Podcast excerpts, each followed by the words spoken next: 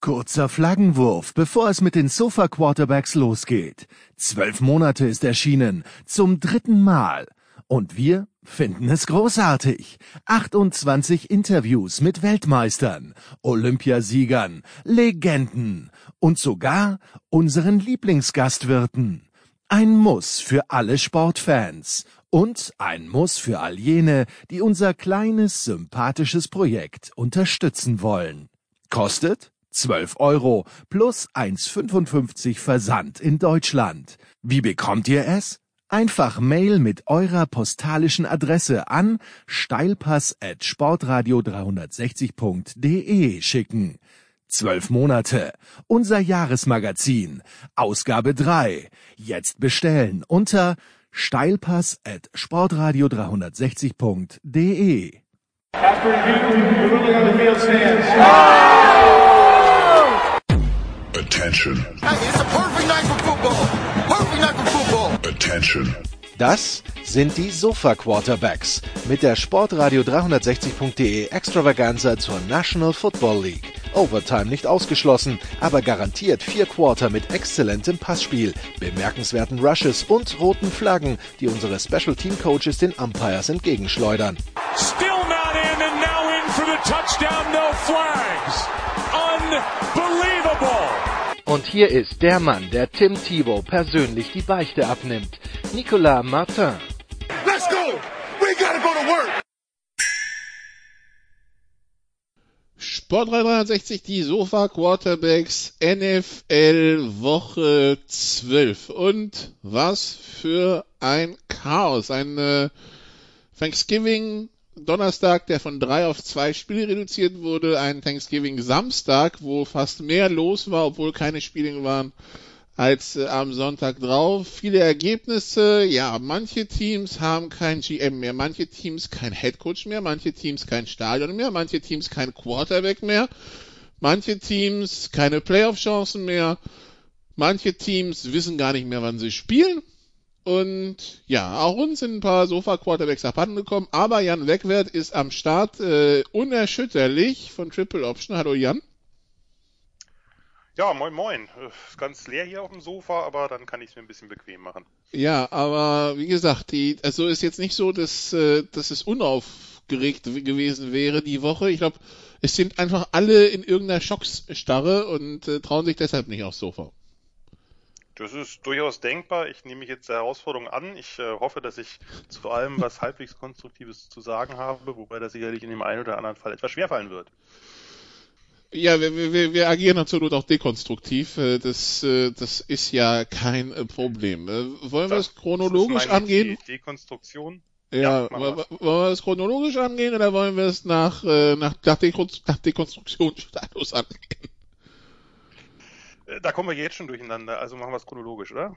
Gut, Ich da haben wir, da, da geht also das, das Praktische, das ist, wir fangen dann chronologisch an und können dann direkt auch mit äh, einen Teil der Dekonstruktion mitnehmen. So, also erstes Spiel, das wir am Samstag, äh, am Donnerstag, nicht am Samstag, zu sehen bekommen haben, war das Spiel zwischen den äh, Detroit Lions und den Houston Texans. Man muss zugeben, das Spiel kam ein bisschen schwer in, äh, schwer in Tritt, äh, Fumble-Parade zwischendurch.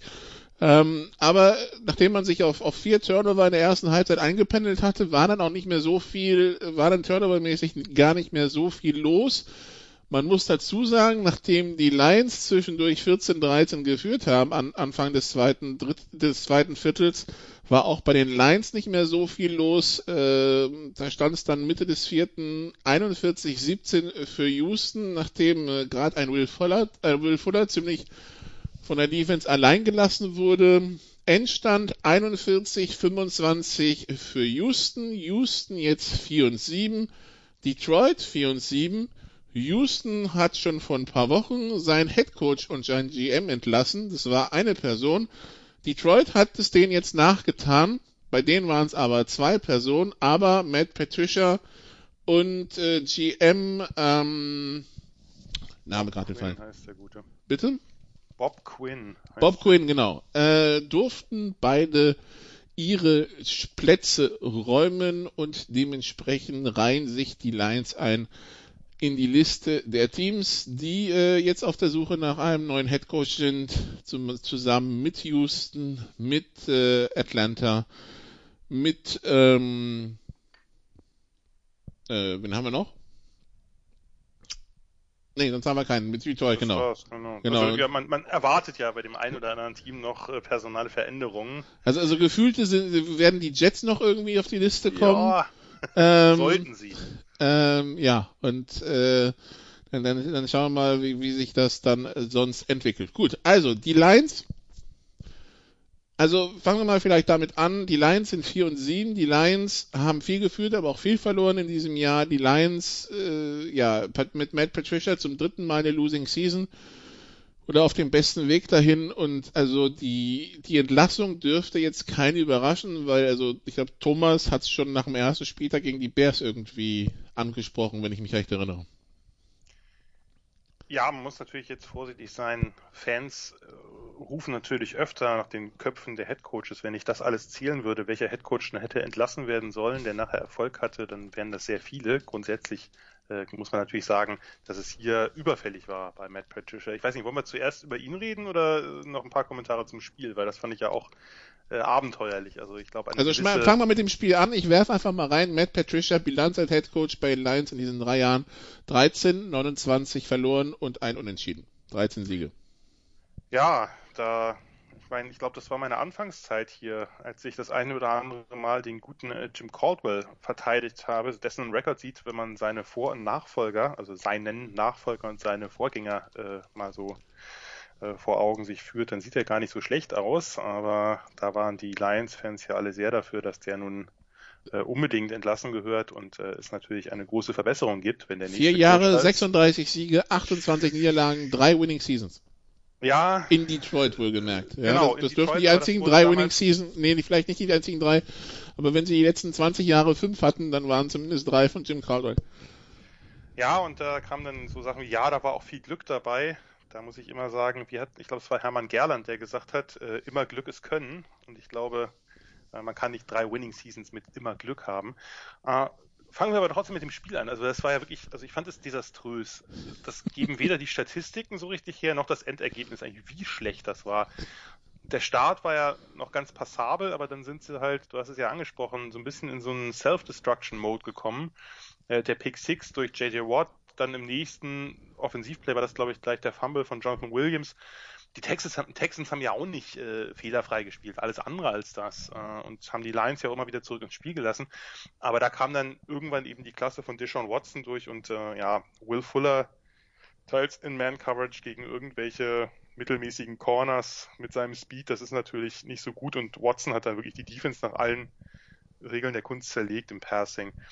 Nur was ich eigentlich am schlimmsten fand, ich hatte das bei Twitter da auch schon erwähnt, die Lions machen ja dann einen Touchdown in der Gar mehr oder weniger Garbage Time, war ja im Grunde so äh, zum, zum 25 zu 41, kriegen den Ball dann zurück. 16 Punkte Rückstand, knapp unter vier Minuten, ist sehr, sehr unwahrscheinlich. Chancen sind natürlich extrem gering. Aber ich muss es doch wenigstens probieren. Es ist ja schon, sind schon krassere Sachen passiert, als dass man zwei Touchdowns und zwei Two-Point-Conversions innerhalb von vier Minuten aufholt. Ja, ist gut. So meinte ich es nicht. Aber da passte wirklich gar nichts. Also das Playcalling war schon seltsam, dass es da wirklich nur kurze Pässe und Dump-Offs gab. Aber was eigentlich noch schlimmer war, war, du hast überhaupt keine Urgency gesehen bei den Spielern. Die trotteten nach jedem Play langsam wieder zu ihrem Spot. Es verging viel Zeit. Ach, egal, naja, warten wir noch mal ein paar Sekunden, dann können wir den Ball ja snappen. Da kein Feuer drin, das Team sah absolut tot aus. Das Wir essen zeitig. Nach... Was? Wir essen zeitig. Ja, nicht nach Let's go, wir packen das irgendwie noch. Come on, die Chancen sind gering, aber also so, so ein Auftreten, diese die letzten Minuten, da das hat mich dann endgültig überzeugt, dass das wirklich eines der eines der übelsten Teams gerade ist. Wie gesagt, nicht vom Rekord, nicht vom Talent, aber vom Produkt auf dem Rasen. Das ist schon das ist schon sehr sehr bitter. Also äh, da kann man da kann man oder da fehlt mir so ein bisschen die Worte. das äh, das vielleicht zum Spiel. Dann zu Matt Patricia. Ja, du hast es genannt, die Erfolglosigkeit, was war das, 13, 29, 1. Jo. Das ist natürlich relativ klar, dass das nicht so erfolgreich war. aber dazu ja eben auch, dass der diese Kultur der Angst da etabliert hat. Ne? Also was ja dann in einigen Berichten von den, von den Ex-Spielern rauskam, die das sehr anschaulich beschrieben haben. Es scheint ja so, als ob Patricia, wie so viele ehemalige Assistenten von Belichick, gedachten, ja, wir nehmen einfach sein MO und transferieren ihn irgendwo anders hin. Hm? Also Belichick mit seiner ja doch sehr speziellen Art, nur das funktioniert halt nicht. Das funktioniert nur bei ihm. Äh, ich weiß einfach nicht, ob so dieser freiwillige Verzicht auf jede Art von Sozialkompetenz heutzutage noch irgendwo hinführt. Wie gesagt, vielleicht mit der Ausnahme Belichick, aber ähm, das, was diese Spieler beschrieben haben, wie er mit denen umgegangen ist, wie er sich da aufgeführt hat, du kannst halt heute nicht mehr, ja, sagen wir mal, eine Menschenführung haben, wie der, äh, wie hieß es, Gunnery Sergeant Hartman in Full Metal Jacket oder so. Ja? Also das geht, das funktioniert nicht. Eine Teamstimmung, die vorrangig auf auf Einschüchterung und Angst und Befolgen von Befehlen basiert, ohne dass man mit den Spielern kommuniziert. Ich weiß nicht, ob das eine Art Unsicherheit ist, aber so viele Spieler, wie das berichtet haben und so viele Spieler, wie auch berichtet haben, wie groß der Unterschied ist, nicht nur zu Colbert, sondern zu anderen Teams. Ich meine, es gibt natürlich Spieler, die so Fringe-Player sind, die wandern von einem Roster zum nächsten, die kriegen natürlich so ein bisschen von der Kultur mit. Ah, und ich weiß nicht, also es scheint ja auch nicht mal seine Art zu sein eigentlich, so wie man das, wie man das rausgehört hat, sondern er hat sich das quasi so draufgepropft, damit er eben der, der Tough Guy ist. Und ich meine, man erlebt das ja bei dem einen oder anderen Coach aus dem äh, Belichick Tree, der jetzt neu äh, Head Coach ist, äh, vielleicht irgendwo in New York, erlebt man das ja auch, dass es unbedingt darum geht, irgendwie dieses Image vom Tough Guy zu etablieren. Und das ist heute einfach ohne irgendeinen Kontext fehl am Platze so funktioniert es nicht mehr. Und äh, ich glaube, da muss sich Patricia einfach auch ganz, ganz doll an die eigene Nase packen, dass er da irgendwie ein, ein Team versucht hat oder eine Teamkultur versucht hat äh, herzustellen, die heute nirgendwohin mehr führt. Ich vermute ja, die Entscheidung, ihn zu feuern, ist schon letzte Woche gefallen, als man sang- und klanglos gegen den Bad Quarterback der, Pan der Panthers 20-0 verloren hat. Aber weil es eine kurze Woche war, hat man ihn noch im Amt gelassen. Und weil das Texans-Spiel ja im Grunde genommen in der zweiten Halbzeit genauso verlief wie das Carolina Panthers-Spiel, konnte man ja auch ruhigen Gewissens diese, diese aufgeschobene Entscheidung äh, dann auch durchführen. Also das war jetzt so mein Eindruck, weil also die, die Niederlage letzte, also letzten Sonntag war ja fast nochmal eine Ecke übler als das, was gegen Houston passiert ist. Und bei Houston waren sie jetzt mindestens mal zwischendurch im Spiel drin, ja, aber bei, bei den Panthers ja gar nicht. Ja, da kannst du recht haben. Also das kann durchaus sein, dass das da schon gefallen ist. Wahrscheinlich gab es die äh, Gespräche oder die Gedanken auch schon vorher. Das waren halt zwei ganz üble Auftritte. Wie gesagt, ich fand dies ja auch erschreckend, was im, wie gesagt, durch die Yards, durch die First Downs, durch die Punkte am Ende gar nicht so deutlich wurde, wie wie fürchterlich das eigentlich anzusehen war. Also die, die, die Detroit Lions ist auf der Suche nach Head Coach und General Manager. Die Frage wäre, also ich hoffe mal, sie holen nicht wieder Matt Millen, aber ähm, die Frage wäre, wie attraktiv sind beide Jobs im Liga-Vergleich zu dem, was schon offen ist und zu dem, was wir vermuten, was sich noch öffnen wird? Schwer einzuschätzen. Also ich denke, dass in dieser Franchise die Erfolglosigkeit halt nicht nur an den Coaches liegt und sicherlich auch nicht nur an den General Managern, sondern dass das eben in der Struktur verankert ist in einer gewissen Form. Ich meine, das hat man ja durch die ein oder andere Aussage von Barry Sanders oder Calvin Johnson, wenn das, das zwei so eine absoluten Megastars einfach mehr oder weniger in ihrer Prime aufhören, ist schon sehr ungewöhnlich, kann Zufall sein, muss es nicht. Aber was man von denen äh, nachher gehört und gelesen hat, deutet ja schon darauf hin, dass es einfach ein strukturelles Problem in Detroit gibt, wie dieser Laden geführt wird. Äh, und zwar unabhängig von konkreten Personen. Und da muss man vielleicht mal ansetzen und äh, schauen, dass, ja, dass man das vielleicht ein bisschen modernisiert, aber ich habe da natürlich auch kein, kein Erfolgs- oder Patentrezept, weil ich da nicht drinstecke und nicht genau weiß, was das Problem ist. An, an und für sich ist das Team sicherlich nicht so talentfrei wie einige andere Teams. Aber da sitzt irgendwas ganz tief und äh, ja, ich, also ich sag mal so, jeder Head Coach, jeder der Head Coach wird in der NFL sollte sich äh, glücklich schätzen, dass das zu sein oder diese Chance zu bekommen. Viele haben diese Chance nicht bekommen, die es vielleicht verdient hätten. Von daher, ja, man kann natürlich darüber diskutieren, gibt es attraktivere Jobs als Detroit? Bestimmt, ganz ohne Frage. Aber es ist ja auch nicht nichts da. Nein. Ähm, die, die Frage ist halt, wie lange macht Stafford noch? Zum Beispiel. Ähm, das ist dann schon etwas, also beziehungsweise erstmal willst du Offense gehen oder Defense gehen mit deinem Head Coach? Äh, wo willst du die Prioritäten setzen? Also willst du quasi mit, mit Off, also Stafford ist Pick 2007, 8? Muss man gerade gucken. 8 würde ich jetzt geschätzt. 9 ist er. 9, 9 ist er. 2008 hat er noch gespielt. Ach so, stimmt, die 2008er, die 2008er Saison war der, war die 016, ne? Ja. Ähm, oder, das war, dann kam er, genau. Ähm, gut, das heißt, er ist dann schon, Er scheint jetzt 12 Jahren? 32 zu sein. ja. Das heißt also, wenn wir nach den anderen Quarterbacks gehen, er hätte noch ein paar Jahre im Tank. Das heißt aber, das heißt aber auf der anderen Seite auch, wenn du die Lions bist und du willst mit Stafford weitermachen, musst du innerhalb der nächsten zwei, drei Jahre ein Team hinstellen, mit dem er auch gewinnen kann, ne? Äh, in einer Division, wo zumindest mit den Packers, Vikings müssen wir mal gucken, wo die Reise hingeht und Bears sowieso, ähm, eine Division, wo zumindest einer immer Anspruch anmeldet, um mitzuspielen. Ja. Dazu noch in der NFC, aber also ich meine, wenn du Aber das ne? ändert sich schnell, Nikola. Ich habe, also ich glaube, wenn wir äh, Podcast von vor zwei Jahren hören, welche Divisionen wir da am stärksten, am schlechtesten eingeschätzt haben, das ändert sich, das ändert sich relativ schnell. Die NFL ist da fluide, von daher, ich würde Ja, jetzt aber die, nicht die sagen, Packers, die Packers werden immer den Anspruch haben, um mitzuspielen. Klar, klar, Äh. haben, haben einige Teams. Äh, also das, äh, das haben vielleicht, also sagen wir so, es gibt halt Teams, so was weiß ich, Jets, Bengals, Jaguars, um ein paar zu nennen, da wird man das so nicht voraussetzen, aber bei den Packers gehört das irgendwie seit 15 Jahren dazu, dass die oben mitspielen. Das heißt, du musst das, also wenn du, wenn du irgendeinen Anspruch hast als Detroit, irgendwas zu erreichen in dieser Liga, muss dein erstes Ziel sein, an den Packers vorbeizukommen, ne? So, formulieren wir es vielleicht mal so.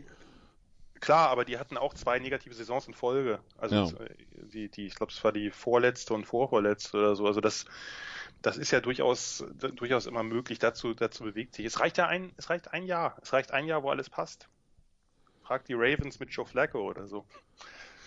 Das, Ja. äh, ich will das nicht, also so, so hoch will ich die Früchte jetzt nicht hängen für die Lions, aber es geht ja erstmal auch darum, dass die Lions mal wieder irgendwie ein Contender sind, der regelmäßig Playoff-Teilnahmen hat. Ob das jetzt dann gleich ganz weit führt, ist ja eine ganz andere Frage, aber schau dir die letzten Jahre an, da muss erstmal irgendwie ein Fundament gelegt werden. Klar, du hast recht, man muss abwarten, was mit Stafford passiert oder wie man Stafford einschätzt, ob man den jetzt drei Jahre lang noch mit dem drei Jahre lang noch plant, dass man vielleicht in drei Jahren eben ähm, ein Contender für Höheres ist, das halte ich nicht für ausgeschlossen. Äh, wie gesagt, es gibt Teams, die da schnell aus dem Loch gekommen sind. Und vielleicht klappt es ja irgendwann noch bei den Lions. Also ich halte ihn immer noch für einen kompetenten Quarterback. Muss natürlich ein bisschen mehr drumherum passen, was jetzt nicht passt. Äh, ist schwierig. Ist, äh, wie gesagt, Detroit erfahrungsgemäß kein gutes Pflaster für irgendwelche längerfristigen Planungen oder für konstanten Erfolg. Und mit Erfolg meine ich jetzt nur irgendwelche Playoff-Teilnahmen, selbst wenn man in der ersten Runde rausfliegt. Das ist ja alles nicht äh, selbstverständlich. Von Ja. daher, Ich musste es feiern, dass ich vorhin auf ESPN gesehen habe, hier Kandidaten für den Headcoaching-Job in Lions. Warum nicht Jim Harbaugh? ja, das äh, ist, das ist, das ist auch das erste gewesen, was, äh, was mir in den Kopf gekommen ist und einigen anderen, als äh, das bekannt gegeben wurde, die Entlassung von Patricia und Quinn, dass das gerade in einem Moment war, wo Jim Harbour mit Michigan schon wieder am Verlieren war. Ist es ein Zufall? Möglicherweise, möglicherweise nicht. Ähm, ich denke, dass äh, Jim Harbour in der Tat für einige NFL-Teams zumindest so interessant ist, dass er ein Interview kriegt, weil er in der NFL eben halbwegs passabel ausgesehen hat und ähm, man College-Erfolg da sicherlich nicht eins zu eins äh, übertragen möchte in so eine Evaluierung. Das hat man bei anderen Coaches auch nicht getan. Das hat man bei Kingsbury nicht getan. Ganz anderer Fall natürlich, aber äh, auch da ist der College-Erfolg jetzt nicht so grandios gewesen. Es wäre natürlich äh, ein Fest, weil da würde alles passen. Aber äh, ich würde den Lions, äh, sagen wir mal, raten, ohne dass ich da jetzt natürlich die große Expertise habe, dass sie sich vielleicht woanders umschauen. Man erinnert sich ja noch an, diesen Nicht-Handshake zwischen Jim Harbaugh Ja. und äh, Jim Schwartz, ne? Das war in Detroit.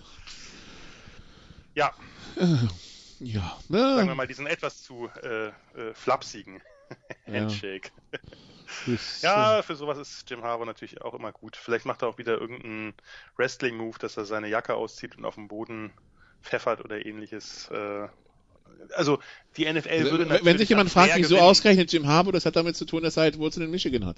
So. Ja, ja. Punkt aus. Das ist halt, das ist halt da, wieso man und ähm, und wieso man es ihm dann zutraut, trotz der eher überschaubar guten Bilanz zugegebenermaßen bei den äh, bei, bei den Wolverines bisher, ja.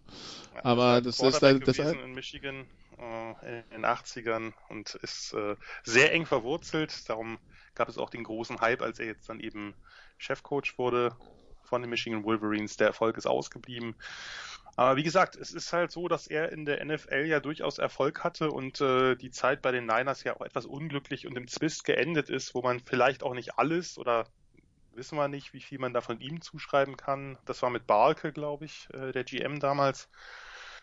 Gut, ähm, warten wir ab. Wie gesagt, ich würde den Lions was anderes gönnen. Äh, und äh, ich glaube, die Lions-Fans, die ja wirklich auch nun Leid geplagt sind oder Lions geplagt, das ist vielleicht ähnlich, den äh, würde ich einen Headcoach mit etwas mehr Upside, sagen wir mal, wünschen und vielleicht etwas weniger Konfliktpotenzial, als es Harbour ist, aber äh, möglich ist das natürlich dennoch. Mir tut ja der Herr Bosseret leid, ne? Michigan, Michigan State und, äh, und, und Lions ist es halt eine schwere so. Ich meine, generell Sportfan in Michigan zu sein, das ist so, es hat sowas wie Sportfan in Hamburg irgendwie, ne? Also, ja. Uh, aber er, er, kommt innerhalb der letzten Wochen relativ oft bei dir vor. Du musst dir da viele Gedanken zu machen. Ja, weil er, weil jedes Mal, weil jedes Mal, jedes Mal postet er zu irgendeinem seiner Teams auf, auf Twitter und äh, jedes Mal muss man zugeben, ist es mittlerweile ein Desaster. Aber sag mal, ist der nicht auch Dortmund-Fan? Ja. Damit, damit, ist er, damit ist er natürlich bei all diesen, oh ja, äh, alles so schlimm raus. Ja, gut. Stimmt auch wieder. Nun ja, gut. Also, Kapitel Detroit ist zu äh, ja Houston. Die Saison ist höchstwahrscheinlich durch, aber ähm, ja, man sieht, was in Deshaun Watson steckt, wenn er wenn er kann und wenn er darf und wenn er will.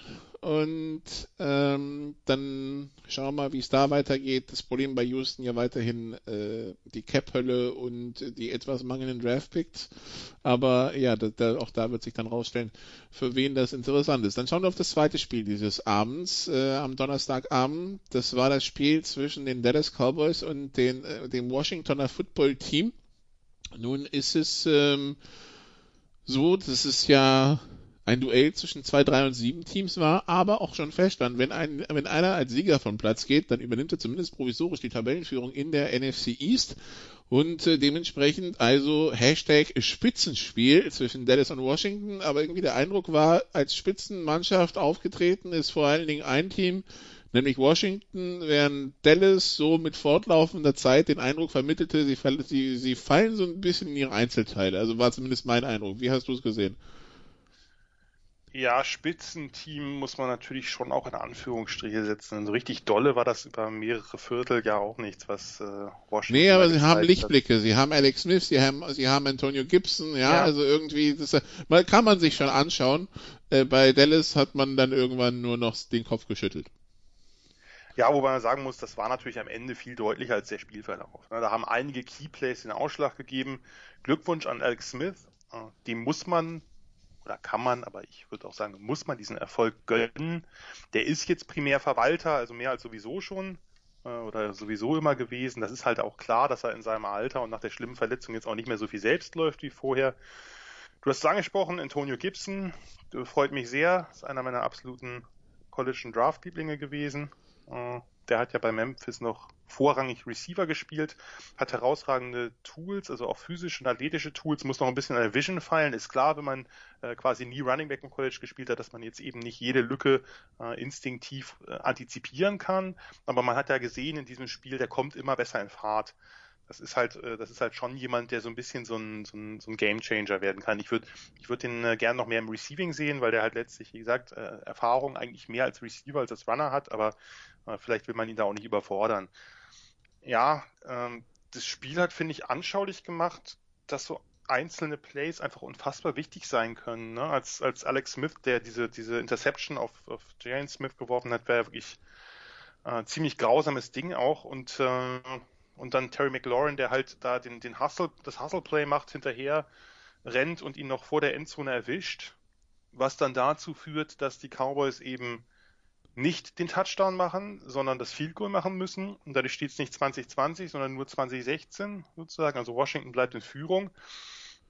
Ja, und dann äh, ist es in der Tat so gewesen. Im, im vierten Viertel ist dann ist dann Dallas wirklich in seine Einzelteile zerfallen. Das äh, war dann ein bisschen wie einem Autounfall zuzugucken. Also ja. Äh, mit vielen dieser, Autos und alle mit Stern drauf. Also ähm, ja, ja, ja, Also äh, dieser dieser Punt-Fake war natürlich äh, Also äh, ist natürlich immer so, wenn ein Punt-Fake nicht klappt, denkt man, wie blöd war es und wenn er klappt, feiern es alle, aber hier muss man ja schon sagen. Also ich habe noch gedacht, Punt-Fake bevor er kam, ja, weil ich mir dachte, naja, also so in der Situation, warum nicht, ja. Aber wenn du dann natürlich ein Reverse spielst, das heißt, du schickst deinen Spieler erstmal 15 Yards ins Backfield, das, damit die, damit die Verteidigung auch schön die Zeit hat zu reagieren, dass es ein Punt-Fake ist und wie er nach vorne kommt, da frage ich mich schon, wer sowas, wer sowas aufmalt, ja. Und wenn das naja. im Training klappt, dann herzlichen Glückwunsch nicht an die Special Teams der Cowboys.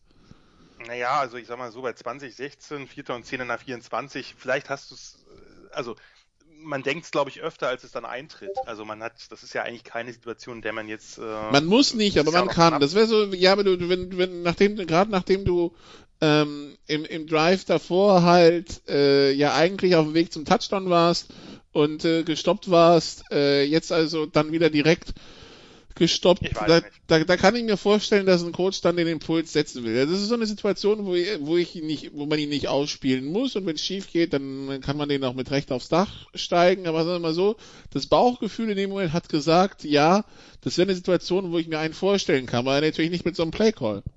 Es muss schnell ja, gehen, gesagt, Funfake wie, wie oft denkt man das aber beim vierten und zehn an der eigenen 24? Das muss man, muss man sich halt, äh, muss man sich halt schon, schon vergegenwärtigen. Das ist ja, das ist ja schon eine Situation, die, die ungewöhnlich ist, gerade wenn man, wenn man vier Punkte im Rückstand ist. Und dann kommt dazu, dass, du hast ja angesprochen, ein, ein Reverse, der halt 15 Yards ins Backfield führt. Und dann ist es ja auch noch so gewesen, dass, ähm, dass Cedric Wilson da ja einen, einen offenen, einen offenen Spieler hatte, der völlig allein äh, dort stand. Und Cedric Wilson hat in der Highschool noch Quarterback gespielt. Das heißt, er kann den Ball ungefähr irgendwie in die Richtung werfen, muss ja nur loppen. Hat das aber nicht getan, warum auch immer. Das wäre ja, wenn dann, wenn überhaupt müsste, hätte das ja eine Art Option Play sein müssen, dass man sagt, okay, der Reverse, sowas gibt's ja ab und an. Äh, aber mit der Option, wenn jetzt alle auf mich zulaufen, dass ich den Ball halt zu einem oder zwei Receivern, also quasi designierten Receivern spiele, die da auch da waren, die ja offensichtlich irgendwelche Routen gelaufen sind. Aber das auch, scheint auch, auch aus Spielsituationen heraus äh, Super Bowl Pittsburgh Steelers. Äh, Pittsburgh Steelers gegen Seattle Seahawks. Randall, genau, aber das war, das war, das war so ein genau. Spiel heraus. Das war kein Punt, aber das war ein Reverse mit Pass. Genau, das gibt's ja durchaus öfter. Also, dass ein Reverse mit Pass ist und wenn man äh, Antoine Randall L hat, äh, ehemaliger College Quarterback, kann man das natürlich umso besser machen. Aber hier, ja, also das war halt einfach ein, ein fürchterlicher Call und der hat dann natürlich sofort zu der Entscheidung geführt. Also, ne, dann Touchdown in einem Play von Gibson, äh, noch ein Touchdown direkt hinten dran und dann auch noch äh, Monte Sweat mit dem mit diesem sehr athletischen Interception Touchdown, also Pick Six.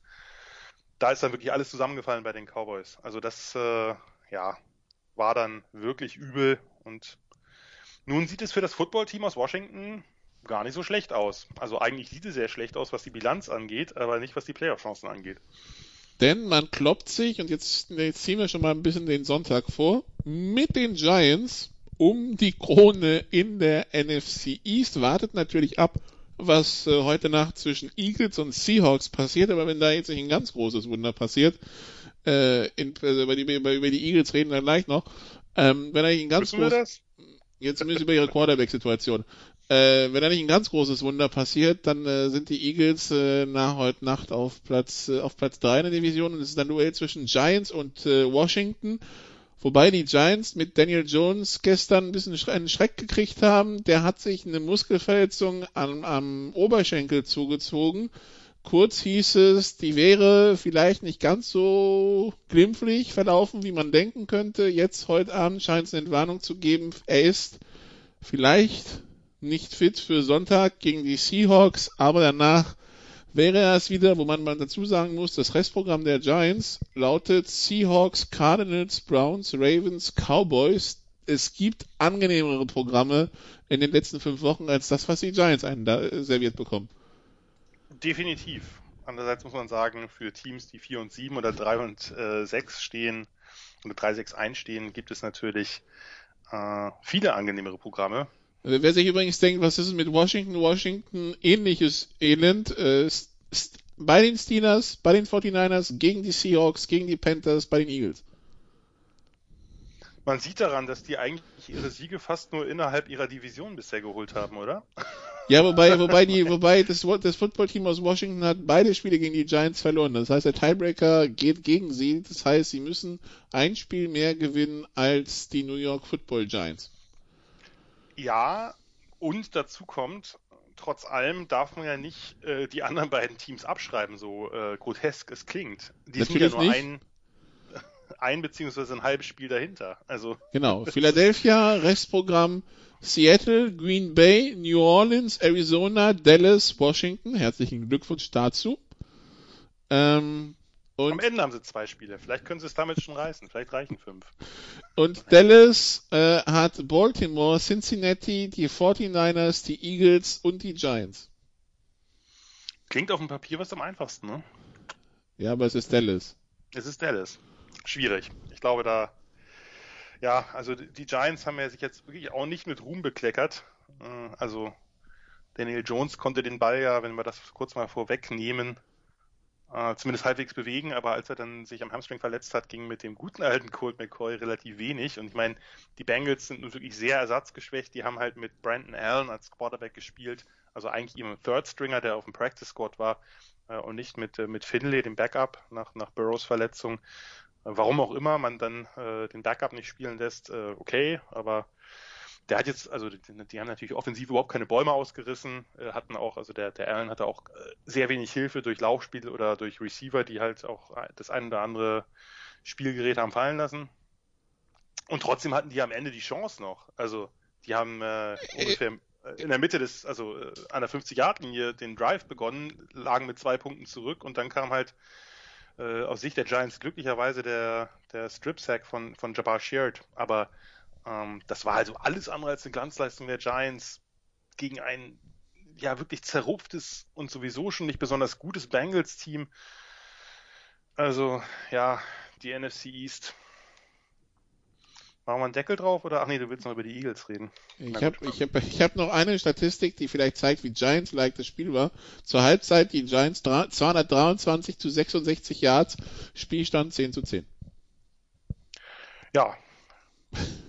Yards sagen halt nicht immer was aus. Nee, aber du, also, die, die haben aus ihrer Dominanz dann auch irgendwie vergessen, Punkte zu machen und kassieren dann halt diesen, auch diesen Kickoff-Return-Touchdown über die Ja. Mitte, was ja auch relativ selten ist. Normalerweise eilt ja ein Returner immer zur Seite und sucht da die Blocks. Da war die Mitte komplett offen. Ja, bitte sehr, direkter Weg, direktester Weg in die Endzone. Ja, Philadelphia deshalb Thema, weil wir, also letzte Woche haben wir hier intensiv diskutiert über, äh, über Carson Wentz und was macht Philadelphia. Jetzt kam am Wochenende raus, gerüchteweise, beziehungsweise Sources, ja, wie das in den USA heißt. Sources bestätigen sämtlichen Journalisten, dass Jalen, dass, ähm, Jalen Hurts sämtliche äh, First Team Snaps genommen hat. Äh, wie interpretieren wir das? Naja, wie kann man das interpretieren? Äh, könnte ein Smokescreen sein, ist aber unwahrscheinlich, weil du eigentlich deinem, deinem äh, Starting Quarterback gerade in der, in der Game Preparation gegen ein bestimmtes Team äh, und gegen die Defenses, das wird ja auch sehr stark darauf ausgerichtet, halt, dass man eben das Defense-System dann äh, spielt, zum Beispiel mit eben Practice Squad-Spielern oder Backups aus der Defense, dass man eben denen ein, die, die Looks gibt, die sie im Spiel auch erwarten können. Von daher gibt man eigentlich man dem, dem Starting Quarterback mindestens 80 Prozent, oft auch 100 Prozent der Snaps, weil man einfach sagt, der braucht jede mögliche Unit, um eben die verschiedenen Looks einer speziellen Defense auch natürlich äh, gegen die spielen zu können, gegen die halt Passkonzepte äh, einzustudieren mit seinen Receivern. Von daher würde ich sagen, es deutet viel darauf hin, dass wir Hurts sehen. Nicht alles vielleicht, weil dann hätten sie irgendwie eine Bekanntgabe gemacht, aber und ähm, ja, bei Doug Peterson weiß man nie, aber ich gehe davon aus, dass wir zumindest einen, einen signifikanten Teil der Snaps auch mit Hurts als Quarterback sehen und äh, nicht mit Carson Wentz. Und ja, Hurts ist natürlich ein, ein roher Spieler, gerade als Passer. Er ist ja jetzt äh, ist ein sehr interessanter Spieler, ein Leader, ein absolut äh, toller äh, Running Quarterback. Aber als Passer. Mit einem ein negativen BMI. Der Typ ist ein durchtrainiertes Tier für einen Quarterback, das ist fantastisch. Ja, der kann halt Power Runs machen und damit in Defense müde laufen. Das schaffen nicht viele Quarterbacks, aber ähm, ja, wie gesagt, als, als Passer, er ist halt, er ist halt äh, jemand, der jetzt äh, in seiner College-Karriere immer ein bisschen Probleme hatte, damit äh, durch die Progressions schnell zu gehen. Also wirklich von einem einen auf den nächsten Read abzuklappern. Da braucht es braucht bei ihm manchmal ein bisschen lange. Das hat überhaupt nichts mit Spielintelligenz zu tun, die ist sehr hoch, sondern einfach damit, äh, als Passer vielleicht nicht ganz so ausgereift zu sein, äh, dann die, die entsprechenden Konzepte immer zu erkennen, die die Defense ihm da, die, die Defense ihm da zeigt oder vielleicht dann irgendwelche Disguises einspielt oder ähnliches. Ähm, ich würde ihn sehr gern sehen, ich würde es ihm auch gönnen. Ähm, und äh, ganz ehrlich, also nach den letzten Auftritten von Carson Wentz kann es wesentlich schlechter nicht sein. Und immerhin hat Hertz eben diese zusätzliche Dimension. Klar, Wentz ist einer, der auch scramblen kann, aber Hertz ist einfach auch ein wirklich fantastischer Runner.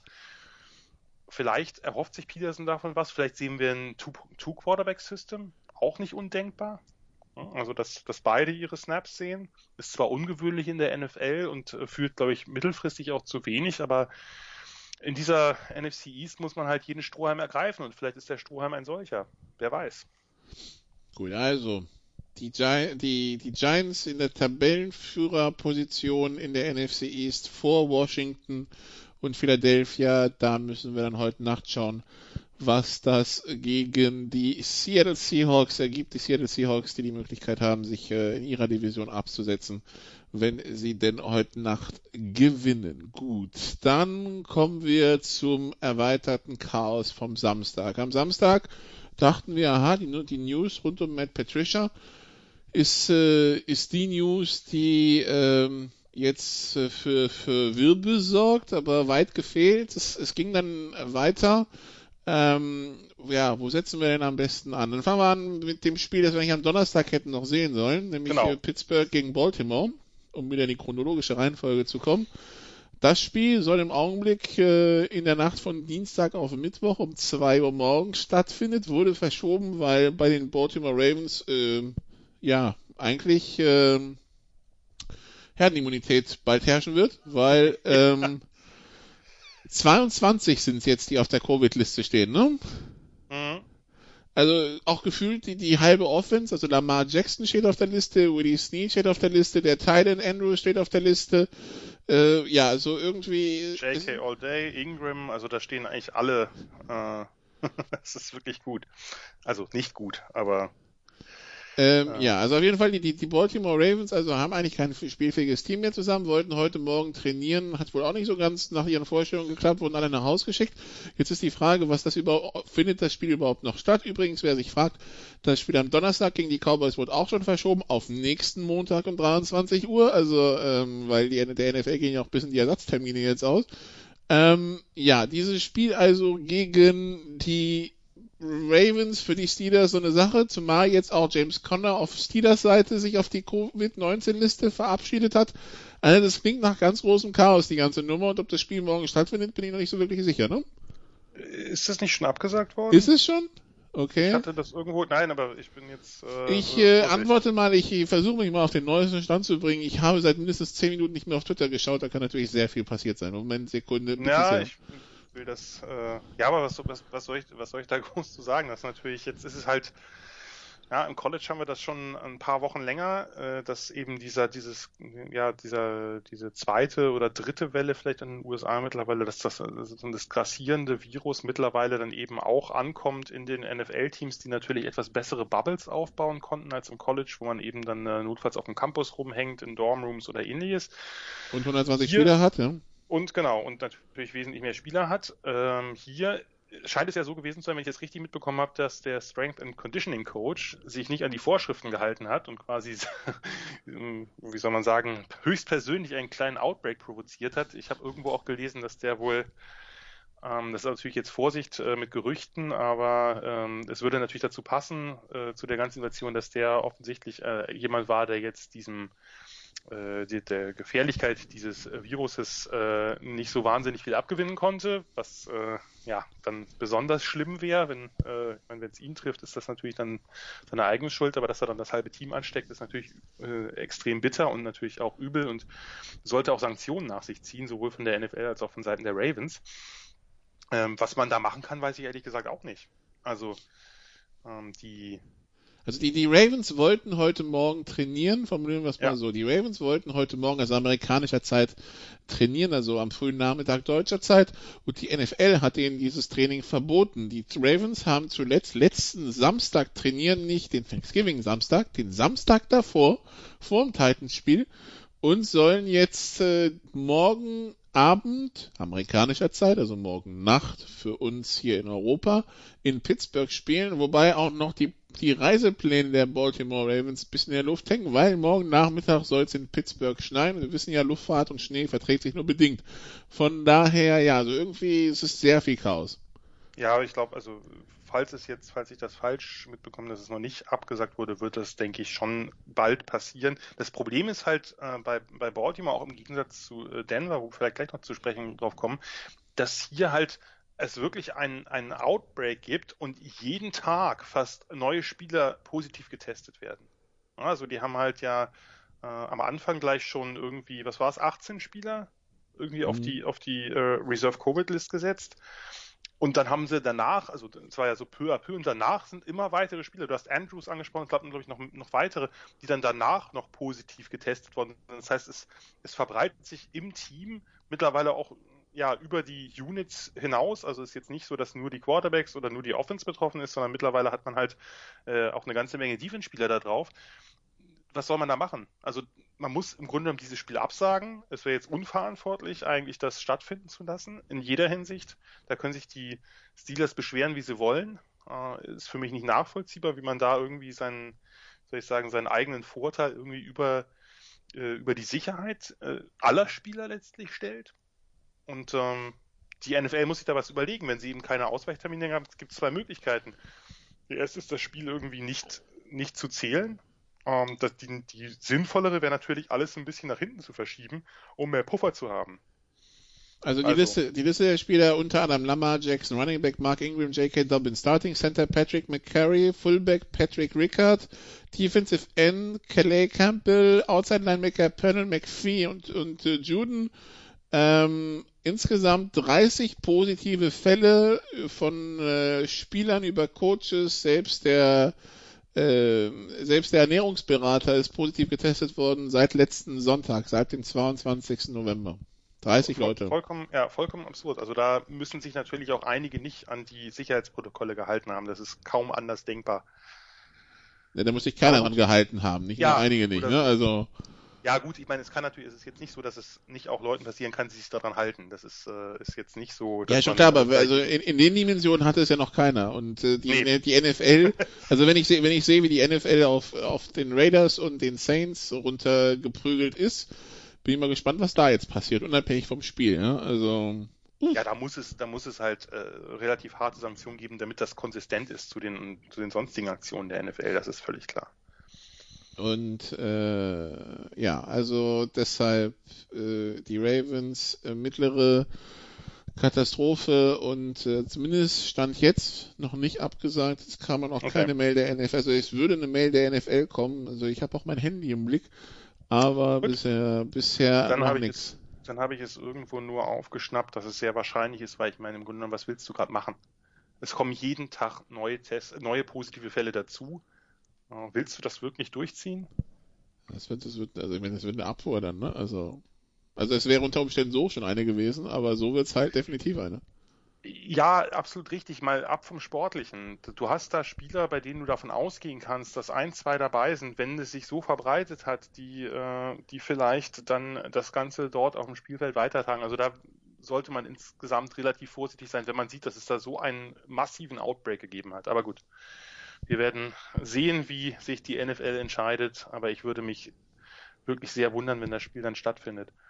So, Aber Samst, dann, dann ja? ist es natürlich Must-Watch-TV. Also das ist dann so ähnlich wie das eine Spiel äh, gestern spät, aber da kommen wir ja gleich zu. zu dem wir jetzt kommen, genau, weil Direkt, das gehörte, okay. ja, das gehörte zu den weiteren News am Samstagabend, dass äh, bei den Denver Broncos ein Quarterback positiv getestet wurde.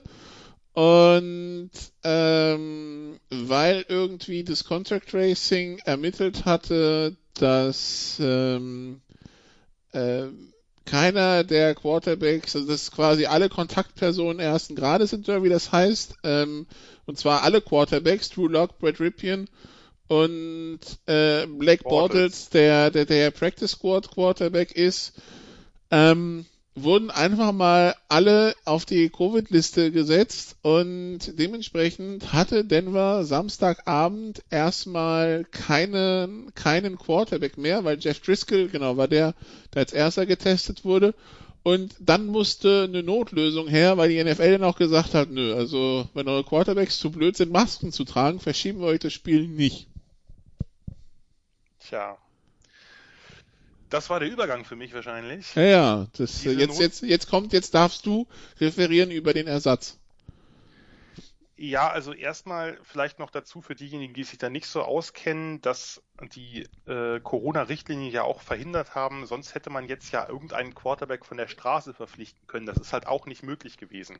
Die müssen fünf ja, Tage vor Ort genau. sein, genau. äh, in Quarantäne und so weiter, bevor sie das erste Mal in die Teams-Facilities dürfen. Das heißt, das wäre frühestens für nächste das, Woche ein Thema.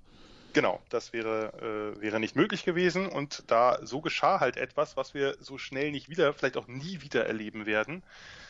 Äh, die Broncos haben sich umgeschaut und äh, sich entschieden dafür, nach einigem Hin und Her, für Kendall Hinton. Kendall Hinton ist ein Practice Squad Receiver gewesen, äh, oder ist er nicht gewesen, also ist er gewesen, weil er dann natürlich in einen aktiven Kader aufgenommen wurde und nicht Receiver gespielt hat. Äh, Kendall Hinton ist ein äh, undrafted Free Agent, Rookie äh, von Wake Forest, der dort äh, die ersten Jahre Backup Quarterback war und dann auf Slot Receiver umfunktioniert wurde. Also hat äh, die letzten äh, eineinhalb Jahre dann eigentlich als, als Slot gespielt äh, und ist auch als Receiver dort im Practice Squad. Aber man hat ja niemanden gehabt. Man hat halt erst überlegt, ob man das Ganze mit Royce Freeman, von dem, dem, dem Running Back macht, äh, quasi nur Wildcat spielt. Äh, macht eigentlich keinen großen Unterschied dann. Naja, jedenfalls äh, ähm, hat, äh, sie hatten glaube ich noch versucht, ihren, ihren äh, Coach Calabresi, der irgendwie bei UCF äh, Ersatzquarterback war, noch irgendwie da ins, ins Roster zu bringen. Das wurde ihnen aber verwehrt. Ähm, und daher musste nun Kendall hinten ran. Äh, der hat auch seit Wochen keinen keinen Pass mehr geworfen, wenn ich äh, das richtig mitbekommen habe. Und war natürlich, also der hat quasi ja einen halben Tag vorher erfahren oder einen Tag vorher, dass er nicht nur spielen wird, sondern Starting Quarterback gegen die Saints Defense sein darf oder muss. Äh, in diesem Fall wahrscheinlich eher muss. Das hat heißt, noch nie einen NFL-Snap gespielt, der Junge, hat ne? noch nie einen NFL-Snap gespielt, hat seit Jahren kein Quarterback, war kein Quarterback mehr, war auch am College nie eigentlich sozusagen längerfristig Starting Quarterback, sondern ein Backup, bevor er eben Receiver wurde. Und hat keine Zeit, irgendwas mit der Offense zu implementieren.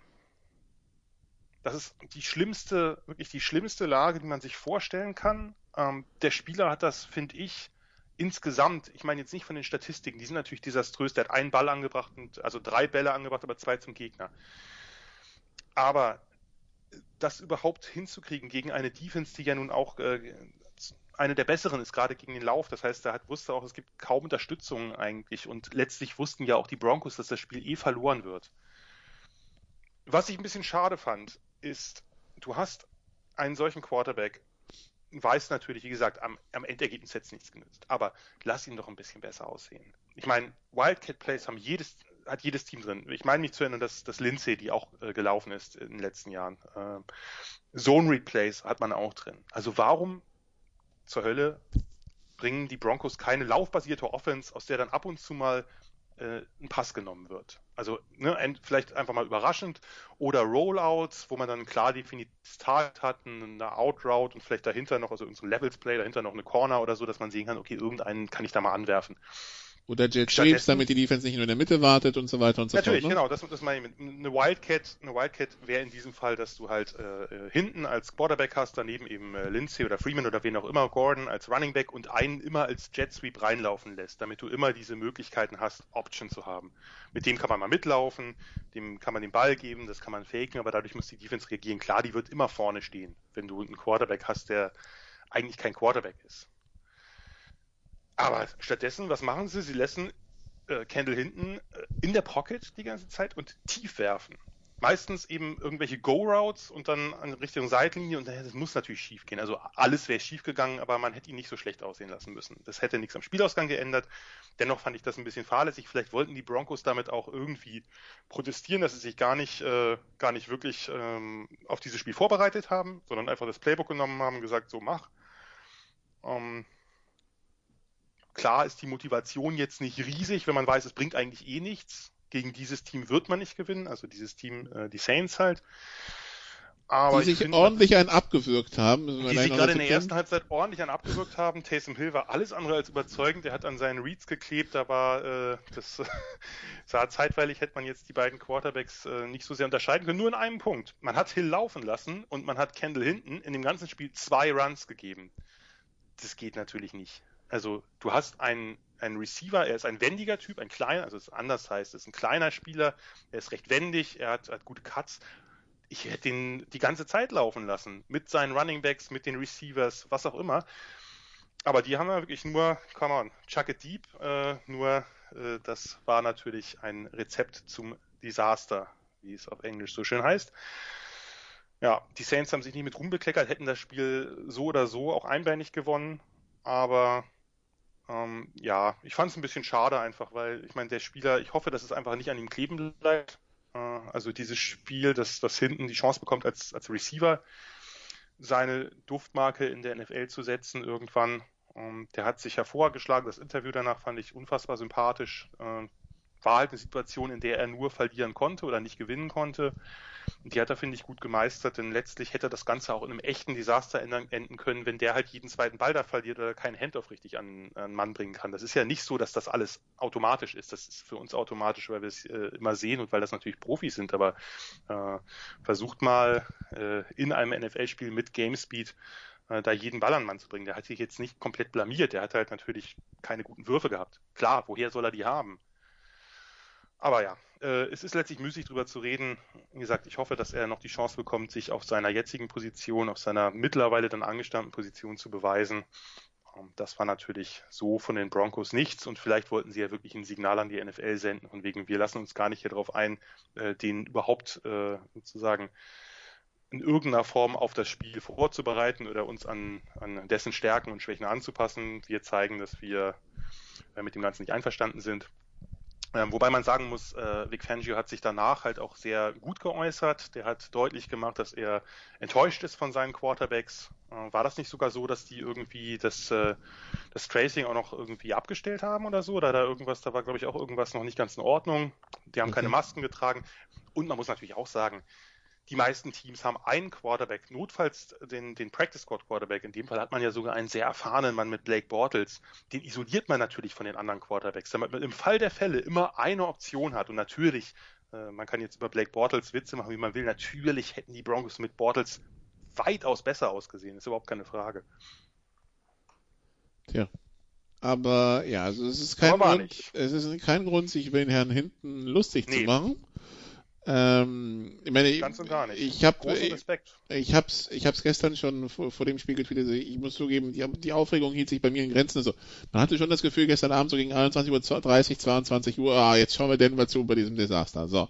Äh, ich muss sagen, ich habe natürlich aus der GFL heraus schon genug Spiele gesehen, wo, wo, wo kein Quarterback am Start ist und ich wusste da, was dann etwa kommt und was da passiert ist, passiert dann auch in der GFL in ähnlicher Form, wenn da einer steht, der noch nie Quarterback gespielt hat oder schon lange nicht mehr oder was weiß ich, zum letzten Mal in der Jugend oder sowas in der Art. Ja, Im Grunde genommen ist es ja dann sowas. Ja, der hat in der Highschool Quarterback ja. gespielt, im ersten Jahr am College und dann nicht mehr und im zweiten Jahr vielleicht auch noch ein bisschen, aber das ist ja kein, kein, kein, äh, kein wirklich dann ausfertig ausgebildeter Quarterback und ähm, da muss man ähm, ja, da muss man halt einfach sagen, äh, man hat halt das bekommen, was zu erwarten war. Wer da irgendwelche Wunder erwartet hat, ja.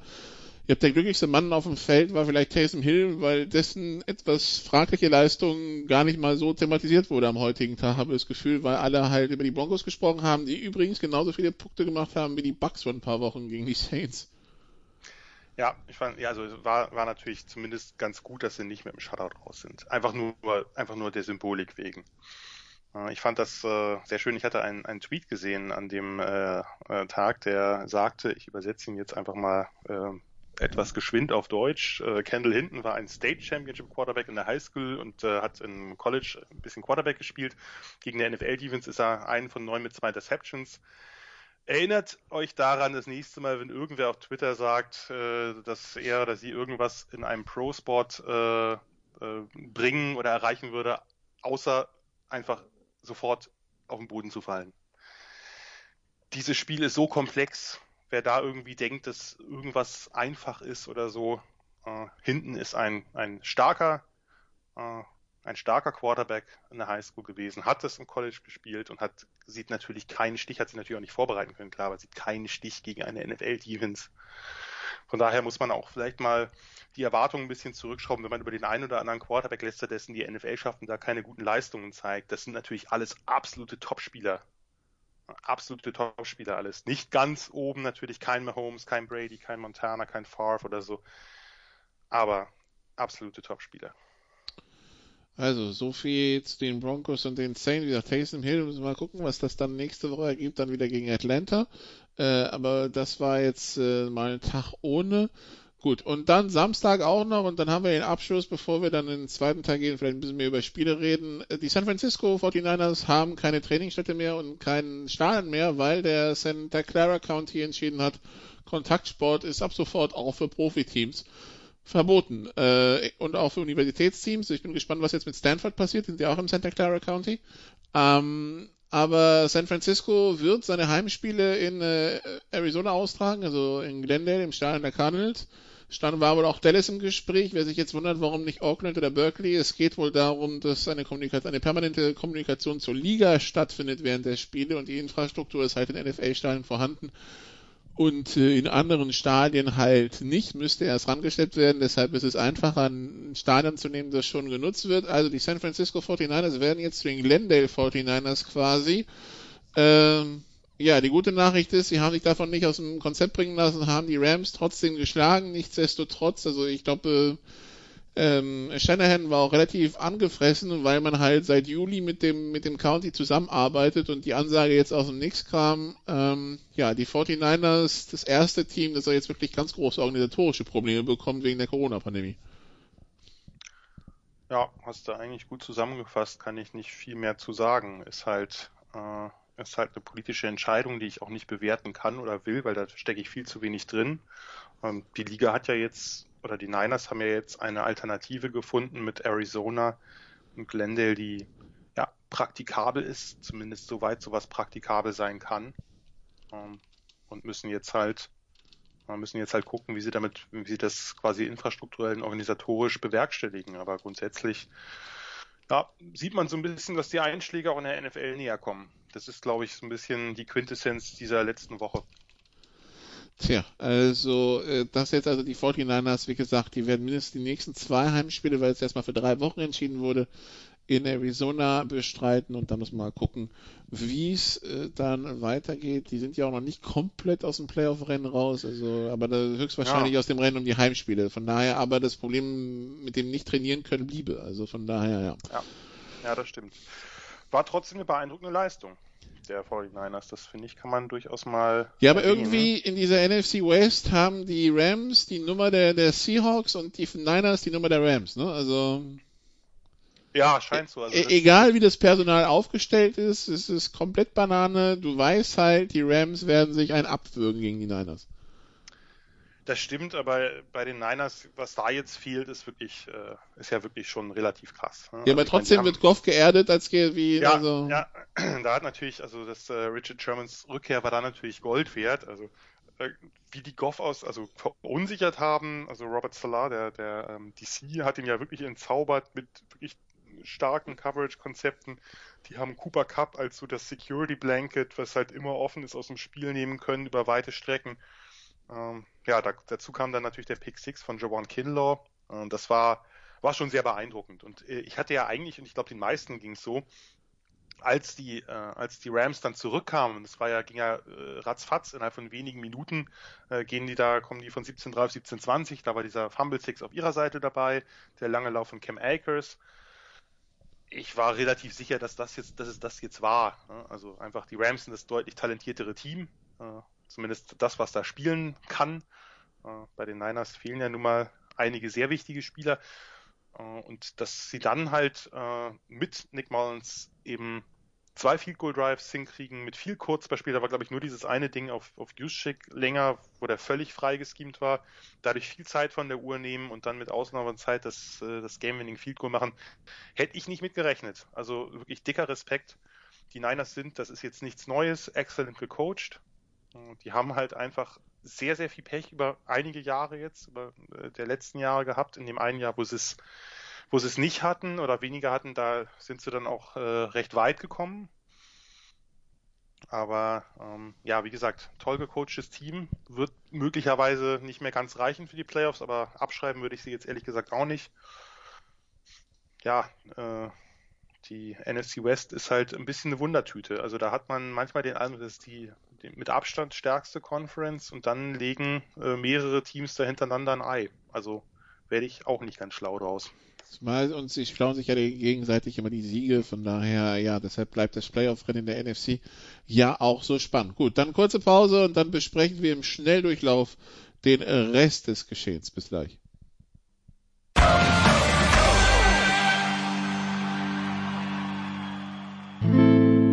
First and 10 around the league. Sorry, Nicola, musste ich ganz kurz unterbrechen. Timeout von der NFL hier bei Sportradio 360, denn soll mal ganz kurz um die Clark App gehen. Clark, C-L-A-R-K. Wofür braucht ihr diese App? Naja, braucht ihr für den Überblick über eure Versicherungen, denn Versicherungen sind kompliziert und mit der Clark App könnt ihr Geld sparen. Mehr als 200.000 Kunden haben die schon, erst 2015 gegründet in Deutschland und Österreich. Wie bekommt man die App? Am besten im App Store oder direkt auf den Websites. In Deutschland ist das clark.de, in Österreich ist es goclark.at. Was passiert dann? Ihr ladet die App runter, ihr ladet eure Versicherungen hoch und ein Algorithmus vergleicht dann eure Versicherung mit denen, die es am Markt im Moment gibt. Zwei Vorteile für euch. Erstens, das Ganze ist dauerhaft kostenlos und zweitens, wenn ihr bei der Registrierung einen Gutscheincode eingibt, bekommt ihr einen 30 Euro Amazon Gutschein. Und der Gutscheincode für euch lautet Sofa 30. Also die Clark App runterladen, Gutscheincode eingeben und auf geht's. Teil 2 bei den Sofa Quarterbacks NFL mit Jan Wegwert. Ja, wir besprechen jetzt, was sonst so passiert ist. Die Buffalo Bills schlagen die Los Angeles Chargers 27-17. Äh, ich glaube, Herr Schimmel versucht jetzt noch runterzufahren. Ähm, wenn wir dann äh, sehen im, im, im College Podcast, ob er dabei ist und äh, dann in welchem, äh, in welchem Gemütszustand. Ähm, ich glaube, selbst Christian hat den Herrn Lin inzwischen gefressen. Also ich muss zugeben, was Chargers machen, sind halt die Chargers, ja. Ähm, in San Diego haben sie mir besser gefallen als in Los Angeles, aber das ist ja Geschmackssache. Was, was Herbert macht, ist ja ganz ansprechend dafür, dass er äh, im, äh, also vor dem Draft als die klare mit Abstand Nummer drei hinter Tour und ähm, ähm, Burrow. Burrow gesehen wurde. Äh, aber also der eine Playcall, der dann mir dann auch irgendwann gereicht hat gestern, die Chargers sind sowieso zehn Punkte zurück, also haben nichts mehr, äh, können nichts mehr holen, unter einer Minute zu spielen. Es wird eine lange Hail Mary an den Mann gebracht, irgendwie an die 15, die 10 Banane, wo die war. Und bei laufender Uhr, das nächste Play der Chargers ist ein Lauf durch die Mitte. Ich nehme halt also keine Timeouts, nix. Hauptsache erstmal 20 Sekunden von der Uhr genommen und ähm, also ich weiß, bei dem Play haben alle mit dem Kopf geschüttelt, auch die amerikanischen Beobachter war so, äh, jetzt ernsthaft und äh, ja, nachdem äh, Christian dann fröhlich die ganze Zeit auf Anthony Lynn auch draufkloppt die letzten Wochen, muss ich sagen, das ist jetzt wieder so ein Fall, wo ich mir denke, so ja, vielleicht ist es nicht nur das Team, vielleicht passt dann auch irgendwo was anderes nicht, wenn sowas passiert. Ja, also äh, ich habe nicht so viel von dem Spiel gesehen, wie ich wollte, aber da hat wirklich der Twitter-Feed des geschätzten Kollegen Schimmel gereicht. Also Entschuldigung, aber das war, das war natürlich ein bisschen, ist natürlich ein bisschen Leichenfederei jetzt, aber das war schon äh, manchmal recht humorig, also wenn man äh, kein Chargers-Fan ist. Ja, äh, im Grunde reichen da wirklich diese beiden, beiden Sequenzen vor den Halbzeiten für den, für den Eindruck vom Spiel aus. Ne, beim ersten Mal, also äh, vor der Pause, äh, mega viel Zeit vertrödelt und dann nicht mal das Fourth and Short ausgespielt. Also da fragt man sich auch, äh, was war jetzt die Idee dahinter? Ähm, und, äh, machen sie irgendwie, ja, lassen sie Sekunden um Sekunden um Sekunden verstreichen, dann nehmen sie irgendwann ein Timeout und dann panten sie. Also, ähm, ja, schwer erklärlich, aber nicht, dass das nicht getoppt werden könnte von eben diesem, äh, diesem zweiten Play, was ja, was ja wirklich krass war. Ne? Also man muss sich das, diese, diese Sequenz nochmal vor Augen führen. Die Chargers hatten vierten und 17, werfen das erste. 27. Moment, Moment. Also, ja. Vierten und 17. Werfen das erste lange Ding, der wird gefangen an der 1-Yard-Linie, kriegt aber ein Offensive Pass Interference. Das heißt, dann wird es zum vierten und 27. Herbert wirft nochmal die Granate, wird gefangen an der 2. Tja, und dann, äh, dann einfach mal den Run up the middle. Das ist natürlich unverzeihlich. Im Grunde genommen musst du da eigentlich, äh, du bist natürlich nah dran, aber da musst du schon überlegen, weil du bist ja zwei Scores zurück, du musst irgendwann das Field Goal kicken. Du kannst dich jetzt nicht ewig damit aufhalten, da den Touchdown zu versuchen. Na klar, wenn man an der Zwei-Yard-Linie ist, sollte man das mindestens einmal tun, zweimal, je nachdem wie die Zeit ist.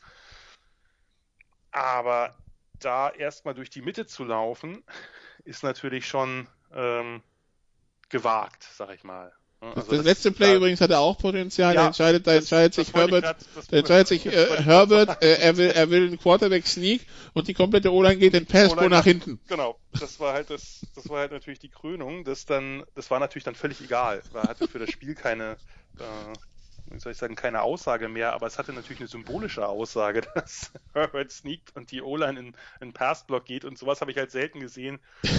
Irgendwer beschrieb es so schön, das ist so wie wenn so eine Flutwelle ankommt. also da hat einfach gar nichts mehr geklappt. Ähm, äh, auch rein kommunikativ nicht bei den Chargers ich stecke da jetzt zu wenig drin, äh, wegen einem Spiel und ein paar schlechten Calls den, den äh, Kopf des Headcoaches zu fordern. Man kann das tun. Ich, da, wie gesagt, da würde ich anderen mehr vertrauen als mir. Ich glaube, dass Lynn kein schlechter Coach grundsätzlich ist. Vielleicht hat er hier einfach, äh, ja, gibt ja einfach manchmal, dass es dann, dass es dann nicht mehr läuft, dass man in so eine Negativspirale reinkommt und das dann, dann entscheidet man irgendwie auch noch seltsame Calls, weil man irgendwie was anders oder besser machen will und das geht dann grandios nach hinten los diese Sequenzen waren natürlich fürchterlich. Man muss natürlich aber auch sagen, die haben natürlich jetzt wahrscheinlich zumindest nicht das Spiel entschieden. Also natürlich ähm, kann, ist es sinnvoll, da nicht zu laufen, sondern vielleicht machen sie den Touchdown mit 20 Sekunden auf der Uhr, vielleicht kriegen sie den Onside-Kick, dann müssen sie immer noch ein paar Yards äh, oder brauchen sie immer noch ein paar Yards, um in Field Goal Range zu kommen, um den Ausgleich zu kicken. Selbst dann geht's nur in die Overtime. Es ist halt, es ist halt sehr, sehr viel, äh, sind sehr viele Ifs aber es war natürlich äh, grotesk. Ja, ja, das, ist immer so, dass das, nachdem, nachdem Christian sich so richtig warm gelaufen hatte zu dem Spiel, war, da, war das Ende halt so der krönende Abschluss. Und, hat er dazu äh, eigentlich dann noch was geschrieben oder war dann Stille? Ich glaube, da, ich glaube, da hat er sich dann. Er hat dann nur gepostet, äh, Buffalo heute maximal 70% drei Turnover und die Chargers hatten ab dem zweiten Viertel nie eine Chance, das Spiel zu gewinnen. Muss man erstmal schaffen. Ähm, hier, was äh, Inside Run mit Eckler mit 20 Sekunden, wenn du denkst, dümmer wird's nicht mehr, ja, Slapstick, ja, aber auf extrem niedrigem Niveau und dann hat er noch einen Tweet gequotet mit dem Kommentar das, genau das. I have no doubt Anthony Lynn is a good man. I have no doubt Anthony Lynn is a good communicator. I also have no doubt Anthony Lynn is a terrible NFL head coach. Sometimes good people get fired for being bad at their jobs. This should be one of those times. Ja, da ist sicherlich ein bisschen Überreaktion dabei, denn terrible ist man natürlich nicht, wenn man mal irgendwann die Playoffs erreicht hat. Das ist nicht möglich. Da sind wir wieder bei der Sache mit den Quarterbacks und Kendall hinten. Äh, man kann, man kann als terrible in seinem Job kann man die Playoffs nicht erreichen. Ist nicht möglich. Aber äh, trotzdem ist es natürlich so, dass äh, dass das vielleicht jetzt an der Zeit ist, wobei äh, Christian ja auch den guten Anthony Lynn noch relativ lange verteidigt ein bisschen hat. verteidigt ja. hat, aber dieses Spiel war dann quasi so ein bisschen das, äh, der Tropfen, der das fast zum Überlaufen brachte. Und äh, da ich gerade in seiner, in seinem, seiner Timeline hier bin äh, und dann drüber noch, noch mal diesen Sneak sehe, der gegen eine Wand von äh, das Play ist fantastisch. Halt, das ist einfach, also ich habe selten so ein Play gesehen. Es ist wirklich absolut grandios. Man kann fast immer irgendwie irgendeine Referenz an, äh, anführen, aber hier fällt es mir schwer. Die gehen auch so schön energisch äh, dynamisch in die Pass Pro zurück. Alle außer Herbert. Ja. Ja, die, die Chargers, die ich noch, die ich noch positiv gelobt hatte, weil bei diesem Fumble Ruski da von Washington fiel mir ein, dass sie den genauso vor 14 Jahren gespielt haben gegen, äh, ich wusste nicht mehr, jetzt habe ich verdrängt gegen wen, aber auf jeden Fall, äh, das war übrigens, also die Variante wurde erfunden vom Vater von Wade Phillips, ähm, Bam Phillips, glaube ich. Bam, Bam ja, Phillips, Bam. genau, deshalb heißt er der Bam Ruski. Ähm, also, äh, ja, also die ist es jetzt nicht, es war jetzt nicht immer alles schlecht bei den Chargers, aber in letzter Zeit häuft sich. Adam Schefter, Ravens players still have not been given any guidance on when or if the team will be leaving for Pittsburgh. Per sources, chances of postponement for Tuesday night's game now increasing by the hour. Tja, ja, müssen wir nicht mehr viel zu sagen, oder? Ich sage nur. Ja, ja, nee, ist ja gut, dass du es erwähnst, aber wird äh, wahrscheinlich nicht stattfinden. Nee, anzunehmen, dass das nicht passiert. Gut, also damit hätten wir die Chargers abgefrühstückt. Arizona verliert bei den Patriots 17 zu 20 und es ging schon direkter Abgesang gestern los bei Twitter. Wie schlimm ist es wirklich? Hui, ja, also ich sag mal so, ich, wie, kann, wie konnten die Cardinals das verlieren? Das ist so ein bisschen eher die Frage, die ich habe. Die, wenn man sich so die Chancen anguckt, die die vergeben haben, die führen 10 zu 7, spielen das halbe Second Quarter runter mit einem ewig langen Drive. Da wird erst Keyshawn Johnson Zentimeter vor der Endzone gestoppt, also wurde er erst als Touchdown gegeben, dann nochmal reviewed, war in der Tat down vorher, sehr knapp. Was macht Kingsbury? Er geht dafür äh, bei quasi auslaufender Zeit und, und Kenyon Drake wird erneut wirklich Zentimeter vor der Endzone gestoppt. Da hast du dann äh, die Chance nicht genutzt, hast du halt ein halbes Viertel runtergespielt, kommst ohne Punkte raus. Dann haben sie die Tipped Interception, woraus der Touchdown für die Patriots äh, resultiert. Äh, 17-10 macht man den Ausgleichstouchdown, dann kommt dieser wirklich fürchterliche Wurf von Cam Newton, wo der, das war irgendwie eine Hook- oder Curl-Route, und der legt den Ball nach innen, wo nur der Defender eigentlich ran kann. Also haben Glück gehabt, dass irgendein Punt-Return zurückgepfiffen wurde, wegen, genau. wegen eines Fouls, woraus die, die, die, die, nicht die, die Patriots nur ein Field machen zum 10 zu 10 statt einen Touchdown. Genau, das war, das war auf der anderen Seite das Einzige, was sozusagen gut für die Cardinals gelaufen ist. Das ist dieser Olszewski äh, Punt Return Touchdown, wo dann einer äh, wirklich völlig unnötig noch den, den äh, hinterherhechelnden Defender mit einem Blindside-Block aus dem Weg räumt oder nicht Blindside, da gab es dann Diskussionen drüber, aber das war einfach, das gehört schon wegen Dummheit einfach äh, gecallt. ähm, also zehn Yards dahinter und ich meine, Noszewski war schon quasi im Jubelmodus und dann räumst du da noch einen ab. Das ist natürlich nicht so schlau. Genau dafür ähm, ist die Regel da. Ja? Deshalb wurde sie genommen, damit halt hinten hinterher nicht noch gratis abgeräumt werden kann. Das ist genau dafür ist sie da. Ja, und natürlich grundsätzlich zu. Natürlich kann sich jetzt drüber aufregen, ja, aber das hat doch keinen Einfluss auf das Play. Ja, aber genau deshalb räum ihn doch nicht ab. Ja, da wurde dann diskutiert, ob es wirklich Blindside war oder ne, ist auch völlig egal. Also, wie gesagt, das geht, ist wegen Dummheit schon, äh, schon eine Flagge. Ähm, naja, und dann haben wir halt, äh, genau, das war halt vorher, aber dann macht Newton, wirft halt diese wirklich fürchterliche Interception. Da entscheidet sich dann, dann kurzer Drive. Kingsbury entscheidet sich das vierte und eins an der, was war das, 27 oder so, 26 nicht zu nehmen, sondern lässt halt das Mitte 40er Field Goal kicken. Das natürlich daneben geht dann. Die Pets kriegen noch eine Chance. Newton, ja, äh, er läuft bei Third and Very Long dann eben das First Down aus und kriegt von Isaiah Simmons äh, noch den Helm ab. Da gab es auch Diskussionen, ja, war noch im Feld, ja, war auch noch im Feld, war kein Late Hit, aber ob ich da unbedingt äh, den, den Helm dann benutzen muss und Newton sah danach auch so ein bisschen angenockt aus, war halt auch da, würde ich, würde ich allein schon wegen Dummheit die, die Flagge geben, weil was, was, was musst du denn da an der Seitenlinie noch wegschädeln? Also wo, wo ist der Sinn? Äh, das ist, vor allem vor, der äh, Teamzone, vor der Teamzone des Gegners kommt Ja, ja. da ist natürlich klar, dass alle Arme hochgehen. Also da äh, wird der Ref nochmal erst recht äh, irgendwie darauf gedrillt, da die Flagge rauszuhauen. Aber äh, ganz im Ernst, ist ja nicht so ein Bang-Bang-Play, wie man es oft hat, dass man sagt, okay, der Konter war eigentlich schon im Lauf, da habe ich auch meine Probleme mit, da wird oft sehr kleinlich gepfiffen. Aber hier, wo ist der Sinn? Also, ja, ist klar, dass der ins Ausgeht, dann muss ihn noch wegschießen, ja. Genau, also war, wie gesagt, war kein Late Hit, der war, äh, Newton war noch, war quasi noch mit einem Fuß inbounds, also ist noch nicht außen gewesen, aber äh, warum gehe ich da mit dem Helm rein? Ja, kann ich alles Mögliche machen, aber nicht unbedingt das. Naja, gut, aber so ist es dann halt. Und dann äh, macht Nick Vogt, der ja nun äh, zu Saisonbeginn und auch so die letzten Jahre zumindest, ich habe jetzt keine Statistiken parat, aber für mich nicht unbedingt wie der sicherste Kicker der Welt wirkte, macht dann natürlich noch das 50-Yard-Field-Goal und ja. Fertig ist das Desaster. Dann, dann verliert man ein Spiel, was man eigentlich nicht verlieren darf. Also das, das, das Spiel dürfen die Cardinals nicht verlieren. Ich verstehe sie weiterhin, das hatten wir ja auch schon ein paar Mal hier, ich verstehe sie nicht so ganz äh, in der Offense dass man halt so horizontal agiert, dass man so wenig vertikale Shots nimmt. Kyler Murray hat einen guten Arm, da ist wesentlich mehr möglich und vor allem, wenn du das ein bisschen auseinanderziehst, sind natürlich auch die Räume für ihn als Läufer wesentlich besser oder größer. Also so ganz verstehe ich äh, Kingsbury da nicht. Es gab ein paar Spiele, wo es etwas etwas offener wurde, das Passspiel, aber es gab doch eine ganze Menge Spiele auch, wo er eigentlich klein klein agiert und das ist mit Murray unnötig. Tja, aber die, die Arizona Cardinals, die vor zwei Wochen noch Tabellenführer in der NFC äh, West waren, äh, ja, jetzt äh, nach den Niederlagen gegen die Seahawks und gegen die Patriots sind sie es also nicht mehr. Die gute Nachricht aus Sicht der, der Cardinals vielleicht, dass die Rams verloren haben äh, gegen die 49ers und äh, ja, dass man weiterhin nur einen Sieg hinter Seattle äh, steht, ähm, unter Umständen nach heute Nacht zwei.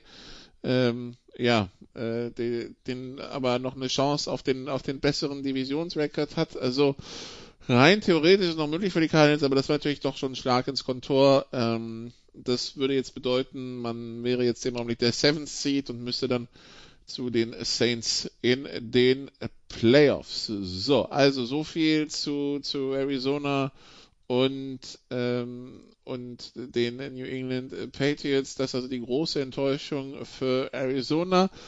Äh, Miami schlägt die Jets 20-3, die Jets jetzt 0 und 11. Ähm, und alle denken, Gaze ist Toast. Wir lassen uns überraschen im neuen Jahr. Äh, die Giants schlagen Cincinnati 1917, das haben wir ja schon besprochen. Tennessee überfährt die Indianapolis Colts mit äh, total überraschenderweise mit Derrick Henry äh, und mit, äh, mit AJ Brown und gewinnt 45-26, dass Tennessee das gewinnen kann. Ich meine, das war ein Coinflip für mich, dieses Spiel. Klar, aber dass die so dermaßen über die Colts fahren, genüsslich mit dem Traktor nochmal drüber und rückwärtsgang und nochmal, das war schon übel, ne? Ja, die erste Halbzeit war da schon relativ beeindruckend. King Henry äh, ist halt einfach jemand, der tut Defenses weh. Das ist ja nicht nur, dass der irgendeinen Touchdown erläuft, sondern äh, der nimmt halt auch immer noch ein bisschen was von der Seele des Teams, des Gegnerteams mit. Ich finde das insgesamt einfach eine, eine Offense, die ist alles andere als fehlerfrei. Man kann auch über den einen oder anderen Call diskutieren, aber die ist halt extrem physisch. Also du hast Henry, du hast AJ Brown, wenn du den mit, mit diesen Crossing Routes fütterst und er dann Yards after Catch, das ist ja letztlich wie ein, irgendwie eine Mischung aus Running Back von der Athletik und Titan vom Körper fast. Äh, und Receiver vom Speed? Receiver vom Speed. Äh, das ist, das ist schon sehr, äh, sehr beeindruckend und, und Corey Davis ist ja jetzt auch nicht irgendwie ein kleiner, anders heißt äh, Flitzer, sondern der bringt auch ordentlich Wumms mit. Das ist einfach, das ist eine Offense, die, die tut der Defense eben weh. Das, äh, und tut auch körperlich weh. Und das die passt aber zum ja, Headcoach, finde ich. Passt zum Headcoach, auf jeden Fall. Und das ist ja manchmal auch in der Zeit, wo es ja doch viele dieser, dieser schnellen Kurzpass-Offenses gibt mit kleinen Receivern, die gute Separation haben, ist das ja manchmal ganz erfrischend, auch einen Gegenentwurf zu sehen. Und das äh, sind die Titans sicherlich. Die O-Line gehört dann natürlich auch dazu. Die ist halt relativ nasty. Und das ist sie die letzten Jahre ja schon gewesen. Von daher ist halt ein Team, was es etwas anders macht. Da kann man lange drüber diskutieren, aber ganz unerfolgreich ist es halt auch nicht. Und äh, ja, was, was, was äh, Derrick Henry da in der ersten Halbzeit, wie er da Traktor ist wirklich ein gutes Wort, Nicola. Das äh, beschreibt es ganz gut. Ähm, und vor allem ist es ja eine, ist ja jetzt keine Gurken-Defense gewesen. Die Colts haben ja wirklich eine, eine Defense, die auch ja relativ ungewöhnlich ist, weil es eine Defense ist, gegen die man sich sehr, sehr hart die Yards mühsam erarbeiten muss. Eine Defense, die eben sehr diszipliniert spielt, die sehr viel Zone spielt, sehr viel mit tiefen Absicherungen spielt, die relativ wenig Big Plays zulässt. Und die ist einfach mal so komplett überlaufen worden. Also äh, die, die Titans haben ja die Trenches gerade gerade offensiv extrem dominiert und äh, klar, bei den Colts hat DeForest Buckner gefehlt, ist natürlich bitter und der hätte sicherlich äh, vielleicht das ein oder andere etwas besser aussehen lassen, aber äh, nicht alles. einem Spieler hm? nicht alles. Nicht alles, nein, nein, nicht alles. Äh, das ja, war ein bisschen oldschool, aber hat irgendwie Spaß gemacht, dabei zuzusehen und äh, ja, die Titans sind natürlich jetzt, äh, viele haben sie ja schon abgeschrieben nach ihrem kleinen Mid-Season-Slump, die sind jetzt ähm, äh, in keiner so ganz schlechten Position. 8 und 3 haben Indianapolis jetzt einen Sieg, also haben einen Sieg für Indianapolis, die sich, glaube ich, immer mehr in den Hintern beißen, dass sie das Auftaktspiel gegen Jacksonville verloren haben, weil das könnte jetzt richtig wehtun am Ende. Und äh, ja, wenn man sich die, die Tabelle anschaut, äh, also 8 und 3 Tennessee vor 7 und 4 Indianapolis, Houston 4 und 7, Jacksonville 1 und 10 im Division, vor allen Dingen im Division Record, die Tennessee Titans, äh, nachdem er jetzt gesplittet wurde, ist jetzt der Division Record der nächste Tiebreaker quasi. Mhm. Die, die Titans 3 und 1 und die Colts 1 und 2. Das heißt, gewinnen die Titans äh, die letzten zwei Divisionsspiele gegen, gegen Houston und Jacksonville, ähm, dann äh, braucht, dann muss Indianapolis wirklich an, an Tennessee vorbeiziehen, um davor zu sein. Ja? Das heißt, ja. unter Umständen ist es nicht nur ein Siegrückstand, sondern der, derer schon zwei. Und ja, bei äh, vier verbleibenden Spiel, bei fünf verbleibenden Spielen ist es halt jetzt äh, schon ein herber Rückschlag für die Colts, vor allen Dingen die Art, wie es ausgesehen hat. Ja? Dass, dass du das Spiel verlierst, ist das eine, dass du wirklich in der ersten Halbzeit komplett überfahren wirst. Ich meine, das Spiel war ja durch, 35-14 ja. und nach dem dritten Quartal 38-14. Das heißt, du hast dich auch nie wieder rangekämpft. Äh, ja. Ähm, nee, auf jeden Fall. Da ist, äh, das war ein Statement. Ähm, und dann kassierst du noch den Onside-Kick, dann kassierst du am Ende noch so, so, so, ähm, to add insult to injury, ne, den, den Onside-Kick, Return Touchdown. Ja, und nochmal AJ Brown. Ja. Das hat dann einfach gepasst. Ja, die Colts müssen natürlich auch aufpassen. Die haben zweimal noch die Texans. Die Texans stehen 4 und 7, aber die sind natürlich ein sehr unberechenbares Team mit Deshaun Watson, der gerade wirklich in hervorragender Form ist. Von daher, äh, das sind keine Gimmies. Und vor allem, sie müssen noch zu den Steelers, ne? Also das heißt auch das zu ist noch den Steelers gewonnen. noch die Raiders, gut, müssen wir vielleicht, äh, sollten wir jetzt aber auch nicht zu sehr Recency Bias walten lassen. Die waren ja nun durchaus ein relativ gefährliches Team. Also ganz ohne ist der, äh, der Spielplan nicht, auch wenn jetzt der ein oder andere Rekord, also gerade der der Texans, vielleicht nicht so beeindruckend aussieht. Die Colts müssen da aufpassen. Die Colts müssen aufpassen. Ähm, dann äh, weiter im Text. Cleveland schlägt Jacksonville 27-25. Cleveland damit zum ersten Mal seit äh, gefühlter Erfindung des Farbfernsehens wieder eine Winning Season. Das ist die eine News. Die andere News war, äh, in Jacksonville trennt man sich vom GM und bisher nur vom GM. 1 und 10, die Playoffs können nicht mehr erreicht werden. Äh, wenn der Head Coach das wieder überlebt, ich meine, dann muss er Dinge wissen über das, äh, über das Privatleben vom Owner. Anders wäre es dann nicht mehr zu erklären. Ja, das ist natürlich jetzt nur vorläufig. Also, also Doug Marone darf bleiben und ähm, der, der GM ähm, Caldwell, Dave Caldwell Dave, muss Dave gehen. Caldwell, ja, genau. Ähm, ja, also das ist kann ja auch einfach eine Entscheidung sein, die andere Faktoren da hat einfließen lassen, die wir jetzt gar nicht absehen können. Dass man vielleicht sagt, na ja, man möchte halt äh, ihn als Head Coach die letzten Spiele machen lassen, weil das sonst noch mehr Chaos ist oder man kennt irgendwelche teaminternen Strukturen, was auch immer. Aber Marone ist nach der Saison weg, da äh, denke ich, äh, müssen wir äh, müssen wir nicht groß spekulieren. Also gerade wo jetzt ein neuer GM, der will natürlich seinen Head Coach haben. Wenn, dann muss man ja neue GMs immer überreden, dass sie einen halbwegs erfolgreichen Head Coach behalten, äh, obwohl es nicht ihrer ist das mit dem Erfolg fällt hier relativ flach, äh, muss man nur auf die Bilanz gucken. Von daher. Äh, also Doug Marone war eigentlich vor zwei Jahren schon Toast. Äh, letztes Jahr war Toast, dann hat man letztes Jahr bei sich entschieden, Tom Coughlin den Laufpass zu geben und den GM Caldwell und Doug Marone zu halten. Jetzt hat man den GM entlassen und wie gesagt, also Doug Marone, mehr, mehr Lame Duck geht eigentlich nicht.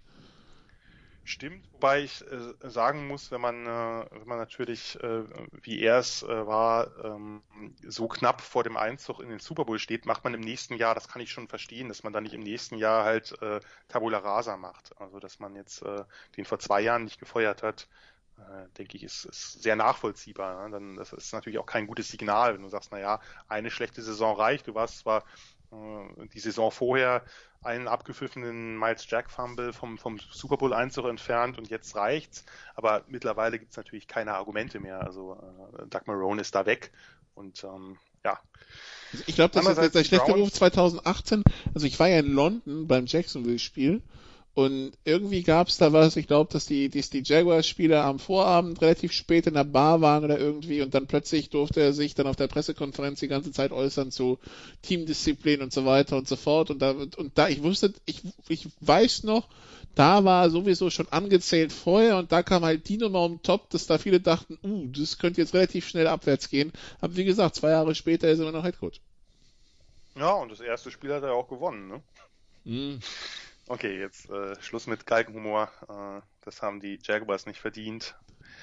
Äh, übrigens nur ganz kurz eine, nicht weil ich äh, hier Korinthen scheißen will, aber die Browns äh, können natürlich immer noch auf eine ausgeglichene Bilanz kommen. Die Winning Season ist noch nicht ganz. Äh, die, erste, nicht die erste, die erste non, non-losing Season, genau. Genau. Äh, das äh, müsste Kelly Holcomb gewesen sein, damals in den Playoffs, der das, äh, wo sie gegen die Steelers so hochgeführt haben und dann noch es vergeigt haben. Ähm, aber äh, die Chancen sind natürlich sehr gut für die Browns jetzt. Man kann über den einen oder anderen Pass von Baker Mayfield herzlich lachen, denn da waren halt Dinger dabei, wo man sich fragt, äh, ob ein NFL-Quarterback ist. Andere dagegen muss man natürlich auch sagen, andere Pässe sahen durchaus sehr gut aus. Der hat halt einfach äh, innerhalb eines Spiels unglaubliche Highs und Lows. Kann sich mehr als vielleicht alle anderen Teams außer Tennessee und vielleicht sogar noch mehr als Tennessee, weil es halt noch ein bisschen konstanter ist, halt auf eine unfassbare äh, Laufattacke verlassen mit Chubb und Hunt und einem und einer dafür auch sehr gut geeigneten O-Line und einfach einem sehr guten System, was Stefanski da spielen lässt. Das äh, hilft ihm natürlich. Ähm, wie weit die Browns dann kommen werden in den Playoffs, äh, lassen wir mal dahingestellt. Das will ich jetzt gar nicht so negativ bescheiden, aber äh, dazu müsste ich mir vielleicht auch noch mal ein bisschen mehr von denen angucken. Also, die, das ist so viel zu der Geschichte. Ach so, genau. Die Frage wäre, Jacksonville, sofern, also der GM-Posten ist zu haben, der äh, Head Coach müssen wir mal gucken, wie attraktiv ist Jacksonville für einen Kandidaten. Ah, ich kann sowas immer schwer einschätzen. ja, das sind äh, gemeine Fragen. Also es ist ja erstmal schon attraktiv, dass man höchstwahrscheinlich. Nee, ihr macht euch ja Gedanken um die Teams jedes Jahr im Frühjahr, wenn es in Richtung Draft geht. Genau. Das heißt, ihr habt ja so etwa auf, ihr habt ja so etwa auf dem Schirm, was geht, wo, wo, wo, also ist das jetzt ein kompletter Trümmerhaufen, der quasi draften muss, was geht, weil äh, da, da stimmt gar nichts, oder ist das im Grunde genommen so, so ein Team, das schon eine gewisse Struktur hat und dann fehlt's halt, dann muss halt irgendwie am System und äh, ein, zwei Glücksgriffe im Draft oder der Free Agency und dann läuft das mag ich nicht ganz so sagen. Also ich finde, wenn ich mir das Team angucke, finde ich das nicht komplett talentfrei. Das sage ich wahrscheinlich aber zu vielen Teams, dass man daraus was machen kann. Der Vorteil ist natürlich, dass man sich in eine Position gebracht hat äh, durch schlechte Leistung bzw. fehlende Siege, äh, dass man relativ hoch wird draften können. Also man ist momentan auf zwei, man hat noch ein paar Konkurrenten, also man hat die Bengals noch im Nacken, also nehmen wir jetzt mal an, dass die Jets keins mehr gewinnen. Man kann natürlich auch noch auf eins rutschen, wenn man jetzt konsequent verliert und die Jets irgendwo vielleicht noch irgendwas reißen und irgendwie die Tiebreaker da entsprechend stehen. Ähm, die, aber die NFL kommt gerade mit einer Mail wegen Schedule Change, aber das ist äh, das ist Woche 14 Packers Lions auf dem Abend. Also noch nichts zu den zu den zu den Ravens. Weiter im Text. Weiter im Text sie stehen mit einem Sieg da. Es gibt die Bengals mit zwei Siegen einem Unentschieden. Es gibt die Chargers mit drei Siegen. Es gibt die Cowboys mit drei Siegen oder die Eagles vielleicht noch. Aber das ist natürlich drei Siege, muss man erstmal erreichen in den paar Spielen. Also wahrscheinlich, also die Chancen stehen ja ganz gut, dass sie unter den ersten drei picken werden. Das heißt, sie können sich äh, einen bleiben wir jetzt mal bei Platz zwei, dann können sie sich außerhalb von, äh, wahrscheinlich außerhalb von Trevor Lawrence einen Quarterback aussuchen und äh, die Quarterback Draft wird relativ voll und durchaus nicht, äh, also durchaus auch hochklassig sein. Äh, ob das dann ein Justin Fields, ein Zach Wilson, vielleicht auch ein Trey Lance, glaube ich zwar nicht dran, aber wer weiß. Also da gibt's äh, da gibt's ein paar ganz gute Kandidaten und damit könnte man natürlich, das ist einfach natürlich ein Aufbruchssignal. Man hat jetzt dann, ob der dann der richtige sein wird, weiß man natürlich nie, aber man hat einen Franchise-Quarterback, äh, man hat einen neuen Headcoach, man hat einen neuen GM, man hat quasi ein neues Team. Man muss natürlich auch gucken, ob das dann alles passt. Kann ja auch sein, dass ein paar äh, Spieler, die sich jetzt gedraftet haben, sie hatten ja durchaus äh, ein paar mehr hohe Draft-Picks. Äh, muss man natürlich gucken, ob die erstens ins neue System passen, ob der die äh, gebrauchen kann oder nicht. Da gibt es natürlich immer. Sie haben nächstes Jahr zwei Erstrunden-Picks und zwei Zweitrunden-Picks, ne? Genau, und sie hatten ja auch dieses Mal schon äh, mit, mit Henderson und Jason äh, die Defense ordentlich verstärkt.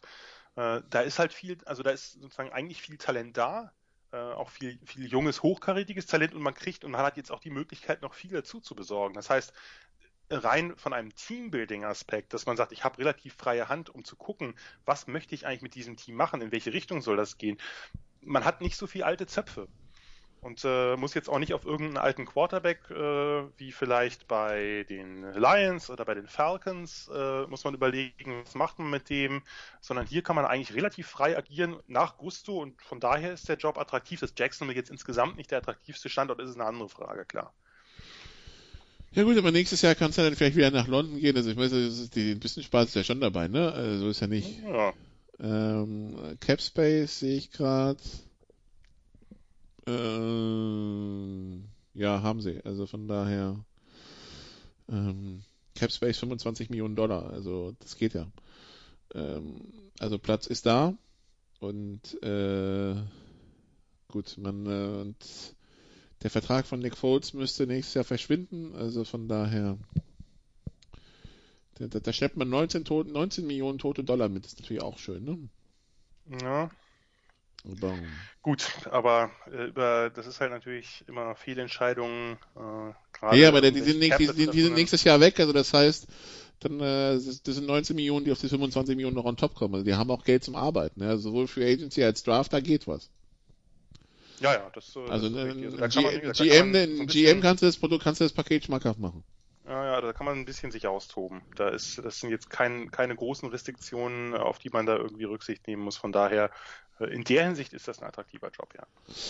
Minnesota schlägt Carolina 28, 27. Carolina wieder mit Teddy Bridgewater, allerdings ohne Christian McCaffrey. Ähm, Delvin Cook hat sich im Laufe des Spiels verletzt, soll aber okay sein. Ähm, ja, also das äh, Adam Thielen soll auch wieder fit sein für die nächsten Spiele.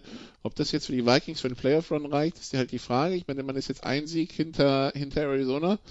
Ähm, ja, mal gucken ähm, die Vikings, die komplett unterm Radar geflogen sind das ganze Jahr und jetzt so langsam wieder die, den Kopf aus dem Wasser holen. Restprogramm Jaguars, Bucks, Bears, Saints, Lions. Hm, naja, Ja, also äh, unmöglich ist es nicht. nee. Äh, Das ist halt ein Team, was äh, ja, auf äh, verschiedene Weise, sage ich mal, Spiele gewinnen kann, äh, auch natürlich Spiele auf Sehr desolate. Weise abgeben kann. Hm, Ähm, aber jetzt war es halt, ne, das ein oder andere Mal war es halt die, die Rush-Attacke mit Dalvin Cook. Jetzt war es halt Cousins, der wirklich ein erstaunlich gutes Spiel gemacht hat mit einem dezimierten Receiver-Core, muss man, muss man so deutlich sagen. Natürlich für die Panthers ein sehr, sehr bitteres Ende. Also das äh, Spiel darfst du natürlich nicht abgeben. Mit den zwei aufeinanderfolgenden äh, Scoop and Scores von Jeremy Chin, äh, dann äh, verpatzt dein Kicker das, das Field Goal, das kurze, was geblockt wird, dann kriegst du wegen dem Muff von äh, Chad Beebe dann First and Goal irgendwie äh, einen Drive Start quasi innerhalb der der 10 Yard Linie des Gegners. Wenn du den Touchdown machst, ist der Deckel drauf, kriegst es nicht hin. Äh, Dann hält die Defense nicht am Ende, also und dann kriegst du auch noch mal die Chance. Dann kriegst du ja sogar noch eine Chance, weil die, äh, weil die Vikings da irgendwie Curtis Samuel über die Mitte nicht, nicht decken und kriegst noch eine Chance mit einem langen Field Goal und das geht dann äh, 20 Meter daneben. Ist jetzt ein Tag zum Vergessen gewesen für die Panthers, denn das Spiel dürfen sie eigentlich nicht abgeben. Tag zum Vergessen, das trifft auch die Raiders zu. Das Hä-Ergebnis des Spieltages. Las Vegas Raiders 6, Atlanta Falcons 43. Kannst du keinem erzählen. Ja, nee, nee, also das Problem ist ja, dass die Raiders wirklich richtig desolat waren. Also das ist ja, ich hatte über, ich habe da öfter mal reingeschaut in das Spiel und ich hatte nicht das Gefühl, dass die Falcons die Raiders dann wirklich überrollt haben. Also das Laufspiel war über drei Viertel relativ ineffizient. Matt Ryan gefällt mir die letzten Wochen auch nicht so, jetzt unabhängig vom Fehlen von Julio Jones.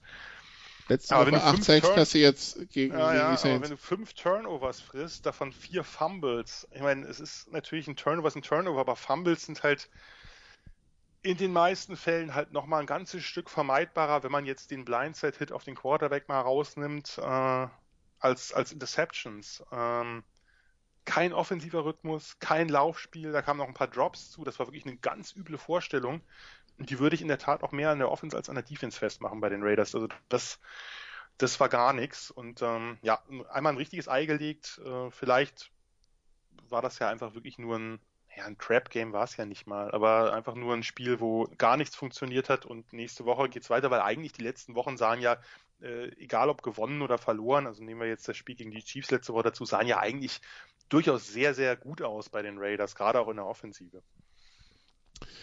Also, ähm, wie gesagt, so ein bisschen das Hä-Ergebnis des Spieltages, weil also, dass das so dermaßen aus dem Lein geht, äh, hätte wahrscheinlich. Ja, Nikola, geht für die Falcons noch was, komm.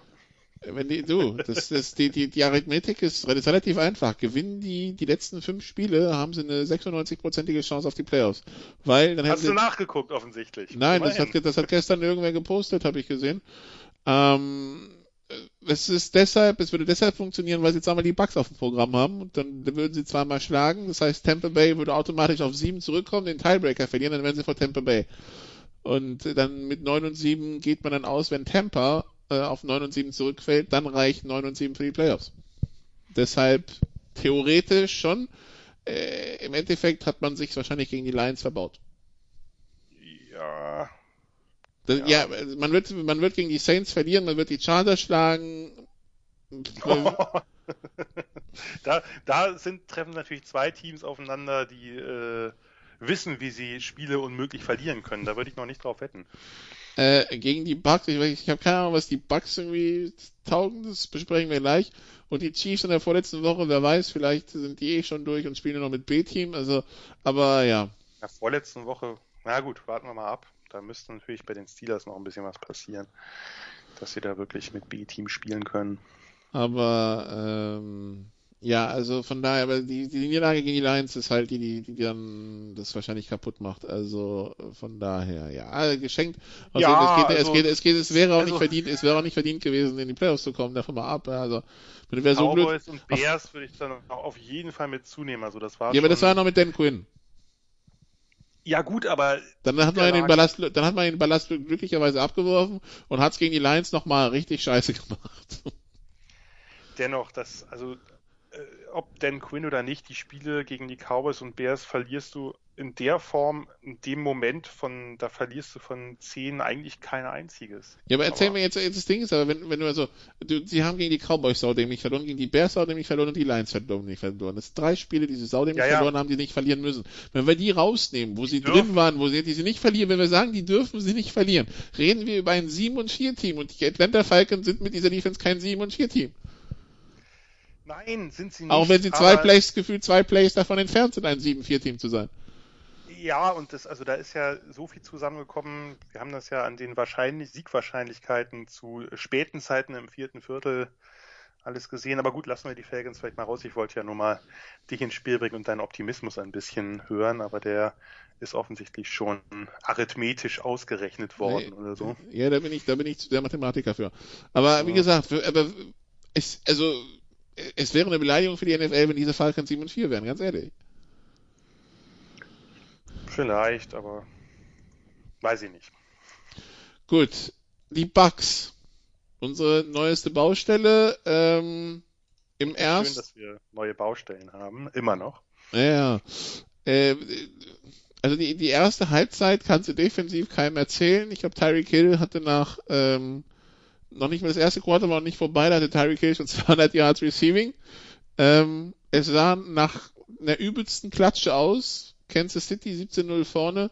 Am Ende ist es ein 27-24 für die Chiefs. Und ich weiß nicht, was ich mit diesen Bugs machen soll, die jetzt zum, zum wiederholten Male, das war gegen die Packers ganz ähnlich und irgendwie so, so gar nicht in ein Spiel kommen. Und dann zündet die Offense dann doch und dann machen sie es knapp und sie hätten es mal wieder beinahe knapp gewonnen. Äh, ja, was sind diese Buccaneers? Naja, also das ist knapp, wenn sie es knapp gewonnen hätten, wäre das schon ein unfassbar unverdienter Sieg gewesen. Ja, aber äh, es war nicht unmöglich. Sagen. Es war nicht unmöglich. Am Ende haben sie halt, äh, haben sie halt die Chiefs äh, mit ihrem, quasi mit den, mit den paar Läufen da und, äh, und den kurzen Pässen nicht mehr stoppen können, äh, um nochmal den Ball zurückzukriegen. Aber das haben die Chiefs natürlich viel spannender gemacht, als es hätte sein müssen. Also die erste Halbzeit eine absolute Katastrophe. Äh, ich bin ja bekennender Fan von Todd Bowles und auch von seinem defensiven Ansatz, halt über Druck zum Erfolg zu kommen.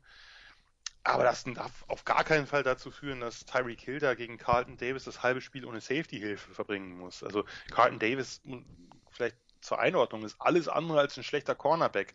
Aber das ist halt ein sehr, sehr ungünstiges Matchup. Sowas gibt's halt. Also es gibt schlechtere, wesentlich schlechtere Cornerbacks als Carlton Davis, die unter Umständen gegen Tyreek Hill besser aussehen. Denn Davis ist halt ein großer physischer Corner, der kann Man Press, der kann die Cover Threes spielen, aber und also ist kein reiner Zone Corner oder so, nicht nicht, dass man das jetzt daran festmacht, aber es ist eben einer, der über Physis kommt, der nicht diese Top Explosivität, natürlich auch nicht diese Quickness hat mit seiner Größe, nicht diesen Burst, der gewinnt halt auf andere Weise und sozusagen Tyreek Hill ist für ihn quasi das schlechteste Matchup, was man haben kann. Und es ist fahrlässig, ihm da keine tiefe Hilfe zu geben. Äh, und das einfach auch ja, also Terry Kill sah ja, sah ja nach dem ersten Viertel sehr stark danach aus, als ob er den Uraltrekord von Flipper Anderson, 336 Yards, äh, brechen könnte. Flipper Anderson war ein Speedster-Receiver bei den Rams, der äh, sonst nicht übermäßig viele Pässe gefangen hat, außer in diesem einen Spiel, aber, aber an dem Tag. Pässe. aber an dem Tag.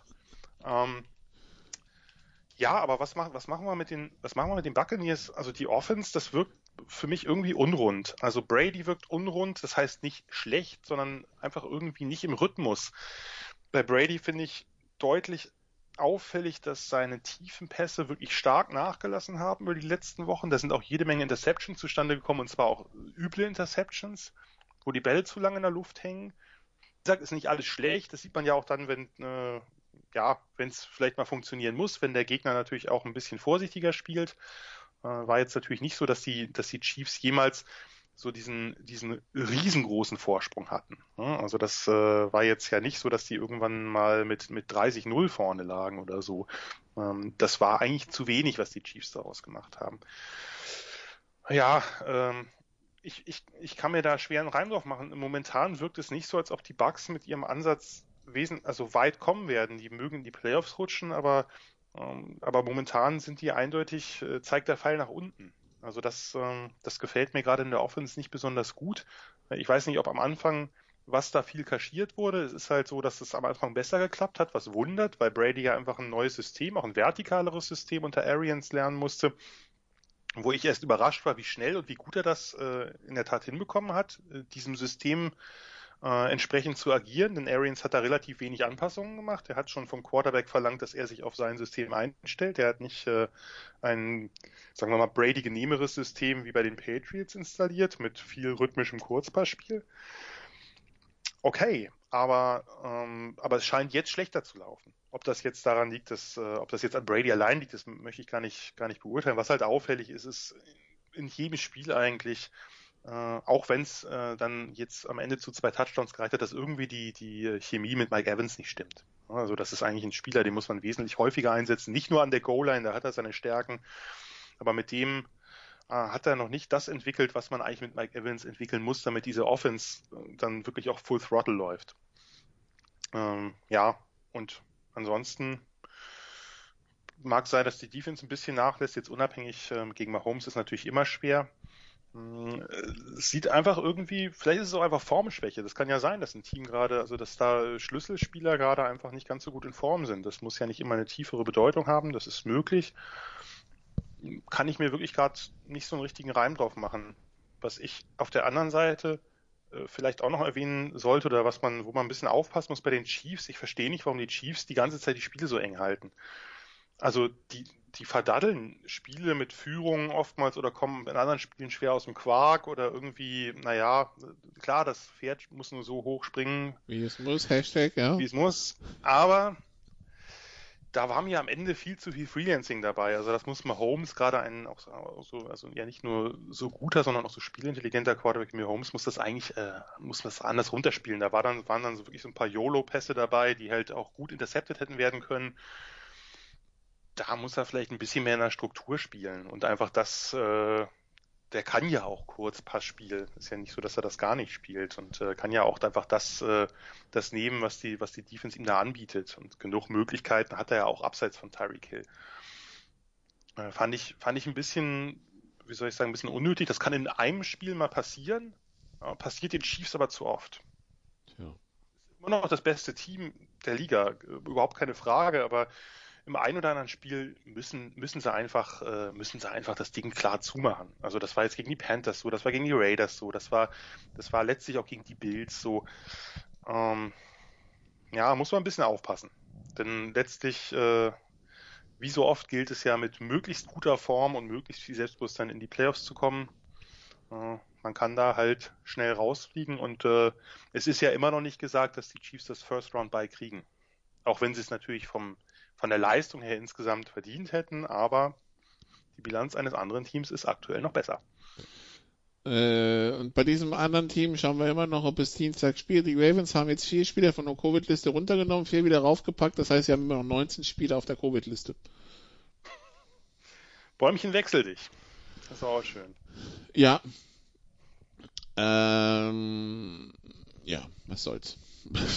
wir, werden sehen. Und dann gab es heute Nacht noch das äh, mit Spannung erwartete Duell zwischen den Packers und den Chicago Bears und äh, die Rückkehr von Mitch Trubisky als Starting Quarterback der Chicago Bears und äh, ja, ähm, was eine Abfuhr. Äh, 27-3, drei Minuten vor Ende des zweiten Viertels, 41-10 nach dem dritten, am Ende ein versöhnlich stimmendes 41-25 aus Sicht der Bears, die es halt nicht kaschieren darf, darf, dass sie früh mit drei Scores Rückstand und sehr schnell mit vier Scores Rückstand zurück waren, drei Turnover und ja, so, also chancenlos klingt das. Ja, irgendwie hatte ich gehofft, dass du das Spiel da nicht ansprichst, ehrlich gesagt, aber jetzt muss ich ja doch ein paar Worte zu verlieren. Ja, ist schön, dass das auch 41 zu 25 ausgegangen ist, also dass die Bears und die Lions äh, dasselbe, dieselbe Niederlage, die exakt selbe Niederlage kassieren quasi.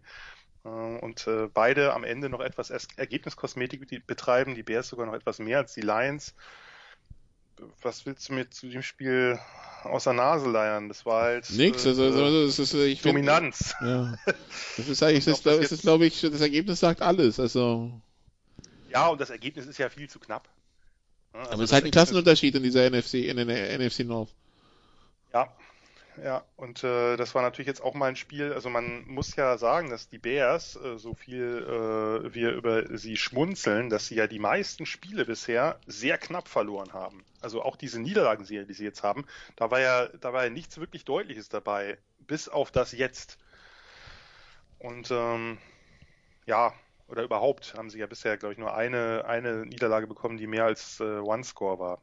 Ähm, Jetzt haben sie halt mal eine richtige Abfuhr bekommen. Jetzt hat die Defense auch mal richtig schlecht ausgesehen. Die hat ja vorher die in ganz vielen Spielen gehalten, wo äh, man sich wundert, dass sie halt äh, immer nur, was weiß ich, irgendwas zwischen 17 und 24 Punkten kassieren. Damit müssten heutzutage NFL-Teams eigentlich meistens gewinnen.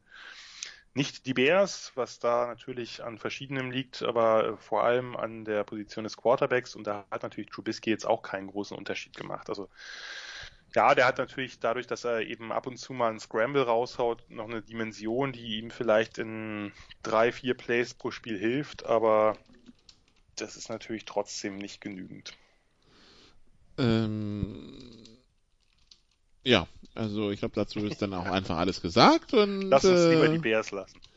Genau, äh, das, äh, die Bilanz 5 und 6 heißt aber auch, die Bears sind immer noch ein Spiel, die sind immer weiterhin nur ein Spiel von den äh, Playoff-Rängen entfernt. Allerdings die Tendenz, also wenn the trend your friend ist und so, ja, dann äh, sieht es bei den Bears natürlich nicht so gut aus, weil bei fünf Niederlagen am Stück ist das natürlich äh, alles andere als schön. Die Playoff-Stände im Augenblick, die Steelers bei 10 und 0, die Kansas City Chiefs bei 10 und 1 vor den Titans, 8 und 3, Buffalo Bills 8 und 3, das wären die Divisionssieger im Augenblick, die Browns bei 8 und 3 auf 5, würden also bei den Bills spielen, die Dolphins mit 7 und 4 würden bei den Titans spielen und die Colts mit 7 und 4 würden bei den Chiefs spielen. Wenn wir auf die NFC schauen, die Saints 9 und 2, die Packers 8 und 3, die Seattle Seahawks könnten da äh, mit gleichziehen. Ähm, beziehungsweise dann äh, vorbeiziehen, weil sie den, den härteren Strength of Schedule haben heute Nacht. Also es wäre Seattle dann 8 und 3, Green Bay 8 und 3, die Giants als Divisionssieger 4 und 7 würden im Augenblick die Rams empfangen bei 7 und 4. Die Bucks müssten zum NFC dritten und die Cardinals zum NFC zweiten in der Hand in der NFC Vikings, Bears und Niners bei 5 und 6, nur ein Sieg hinter den Cardinals. Detroit, Washington, Atlanta bei vier Siegen doch schon merklich abgeschlagen und in der Hand in der AFC die Ravens bei 6 und 4 könnten mit einem Sieg gegen die Steelers, sofern dieses Spiel irgendwann mal stattfindet, äh, tatsächlich wieder ein bisschen hochhüpfen. Die Raiders bei 6 und 5 haben sich jetzt rausgeschossen auf Platz sind 9.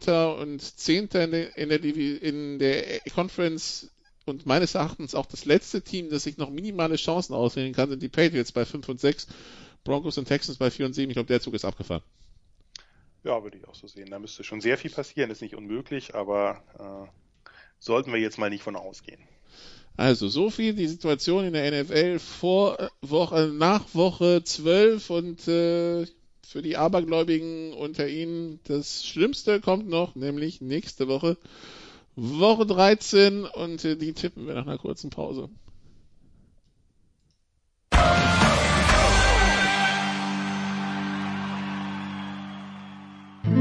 Bring it home, der 4-Minute-Drill. Teil 3 bei den Sofa Quarterbacks NFL und ähm, ja, wir sind beim Picking Against the Spread angekommen mit Jan Wegwert und schauen uns das Ganze also an. Wie gesagt, es gibt kein Donnerstag-Nachtspiel, weil wir wissen nicht mal, ob die Ravens Dienstag spielen können, aber wir wissen schon mal, wenn wir wissen schon mal, wenn sie Dienstag spielen würden, dann würden sie nicht Donnerstag spielen können. Von daher äh, hat sich das dann damit sowieso erledigt. Das Spiel Baltimore gegen Dallas verschoben auf nächsten Montag um 23 Uhr, sofern in Baltimore dann nicht noch 87 Spieler auf die Covid-Liste wandern.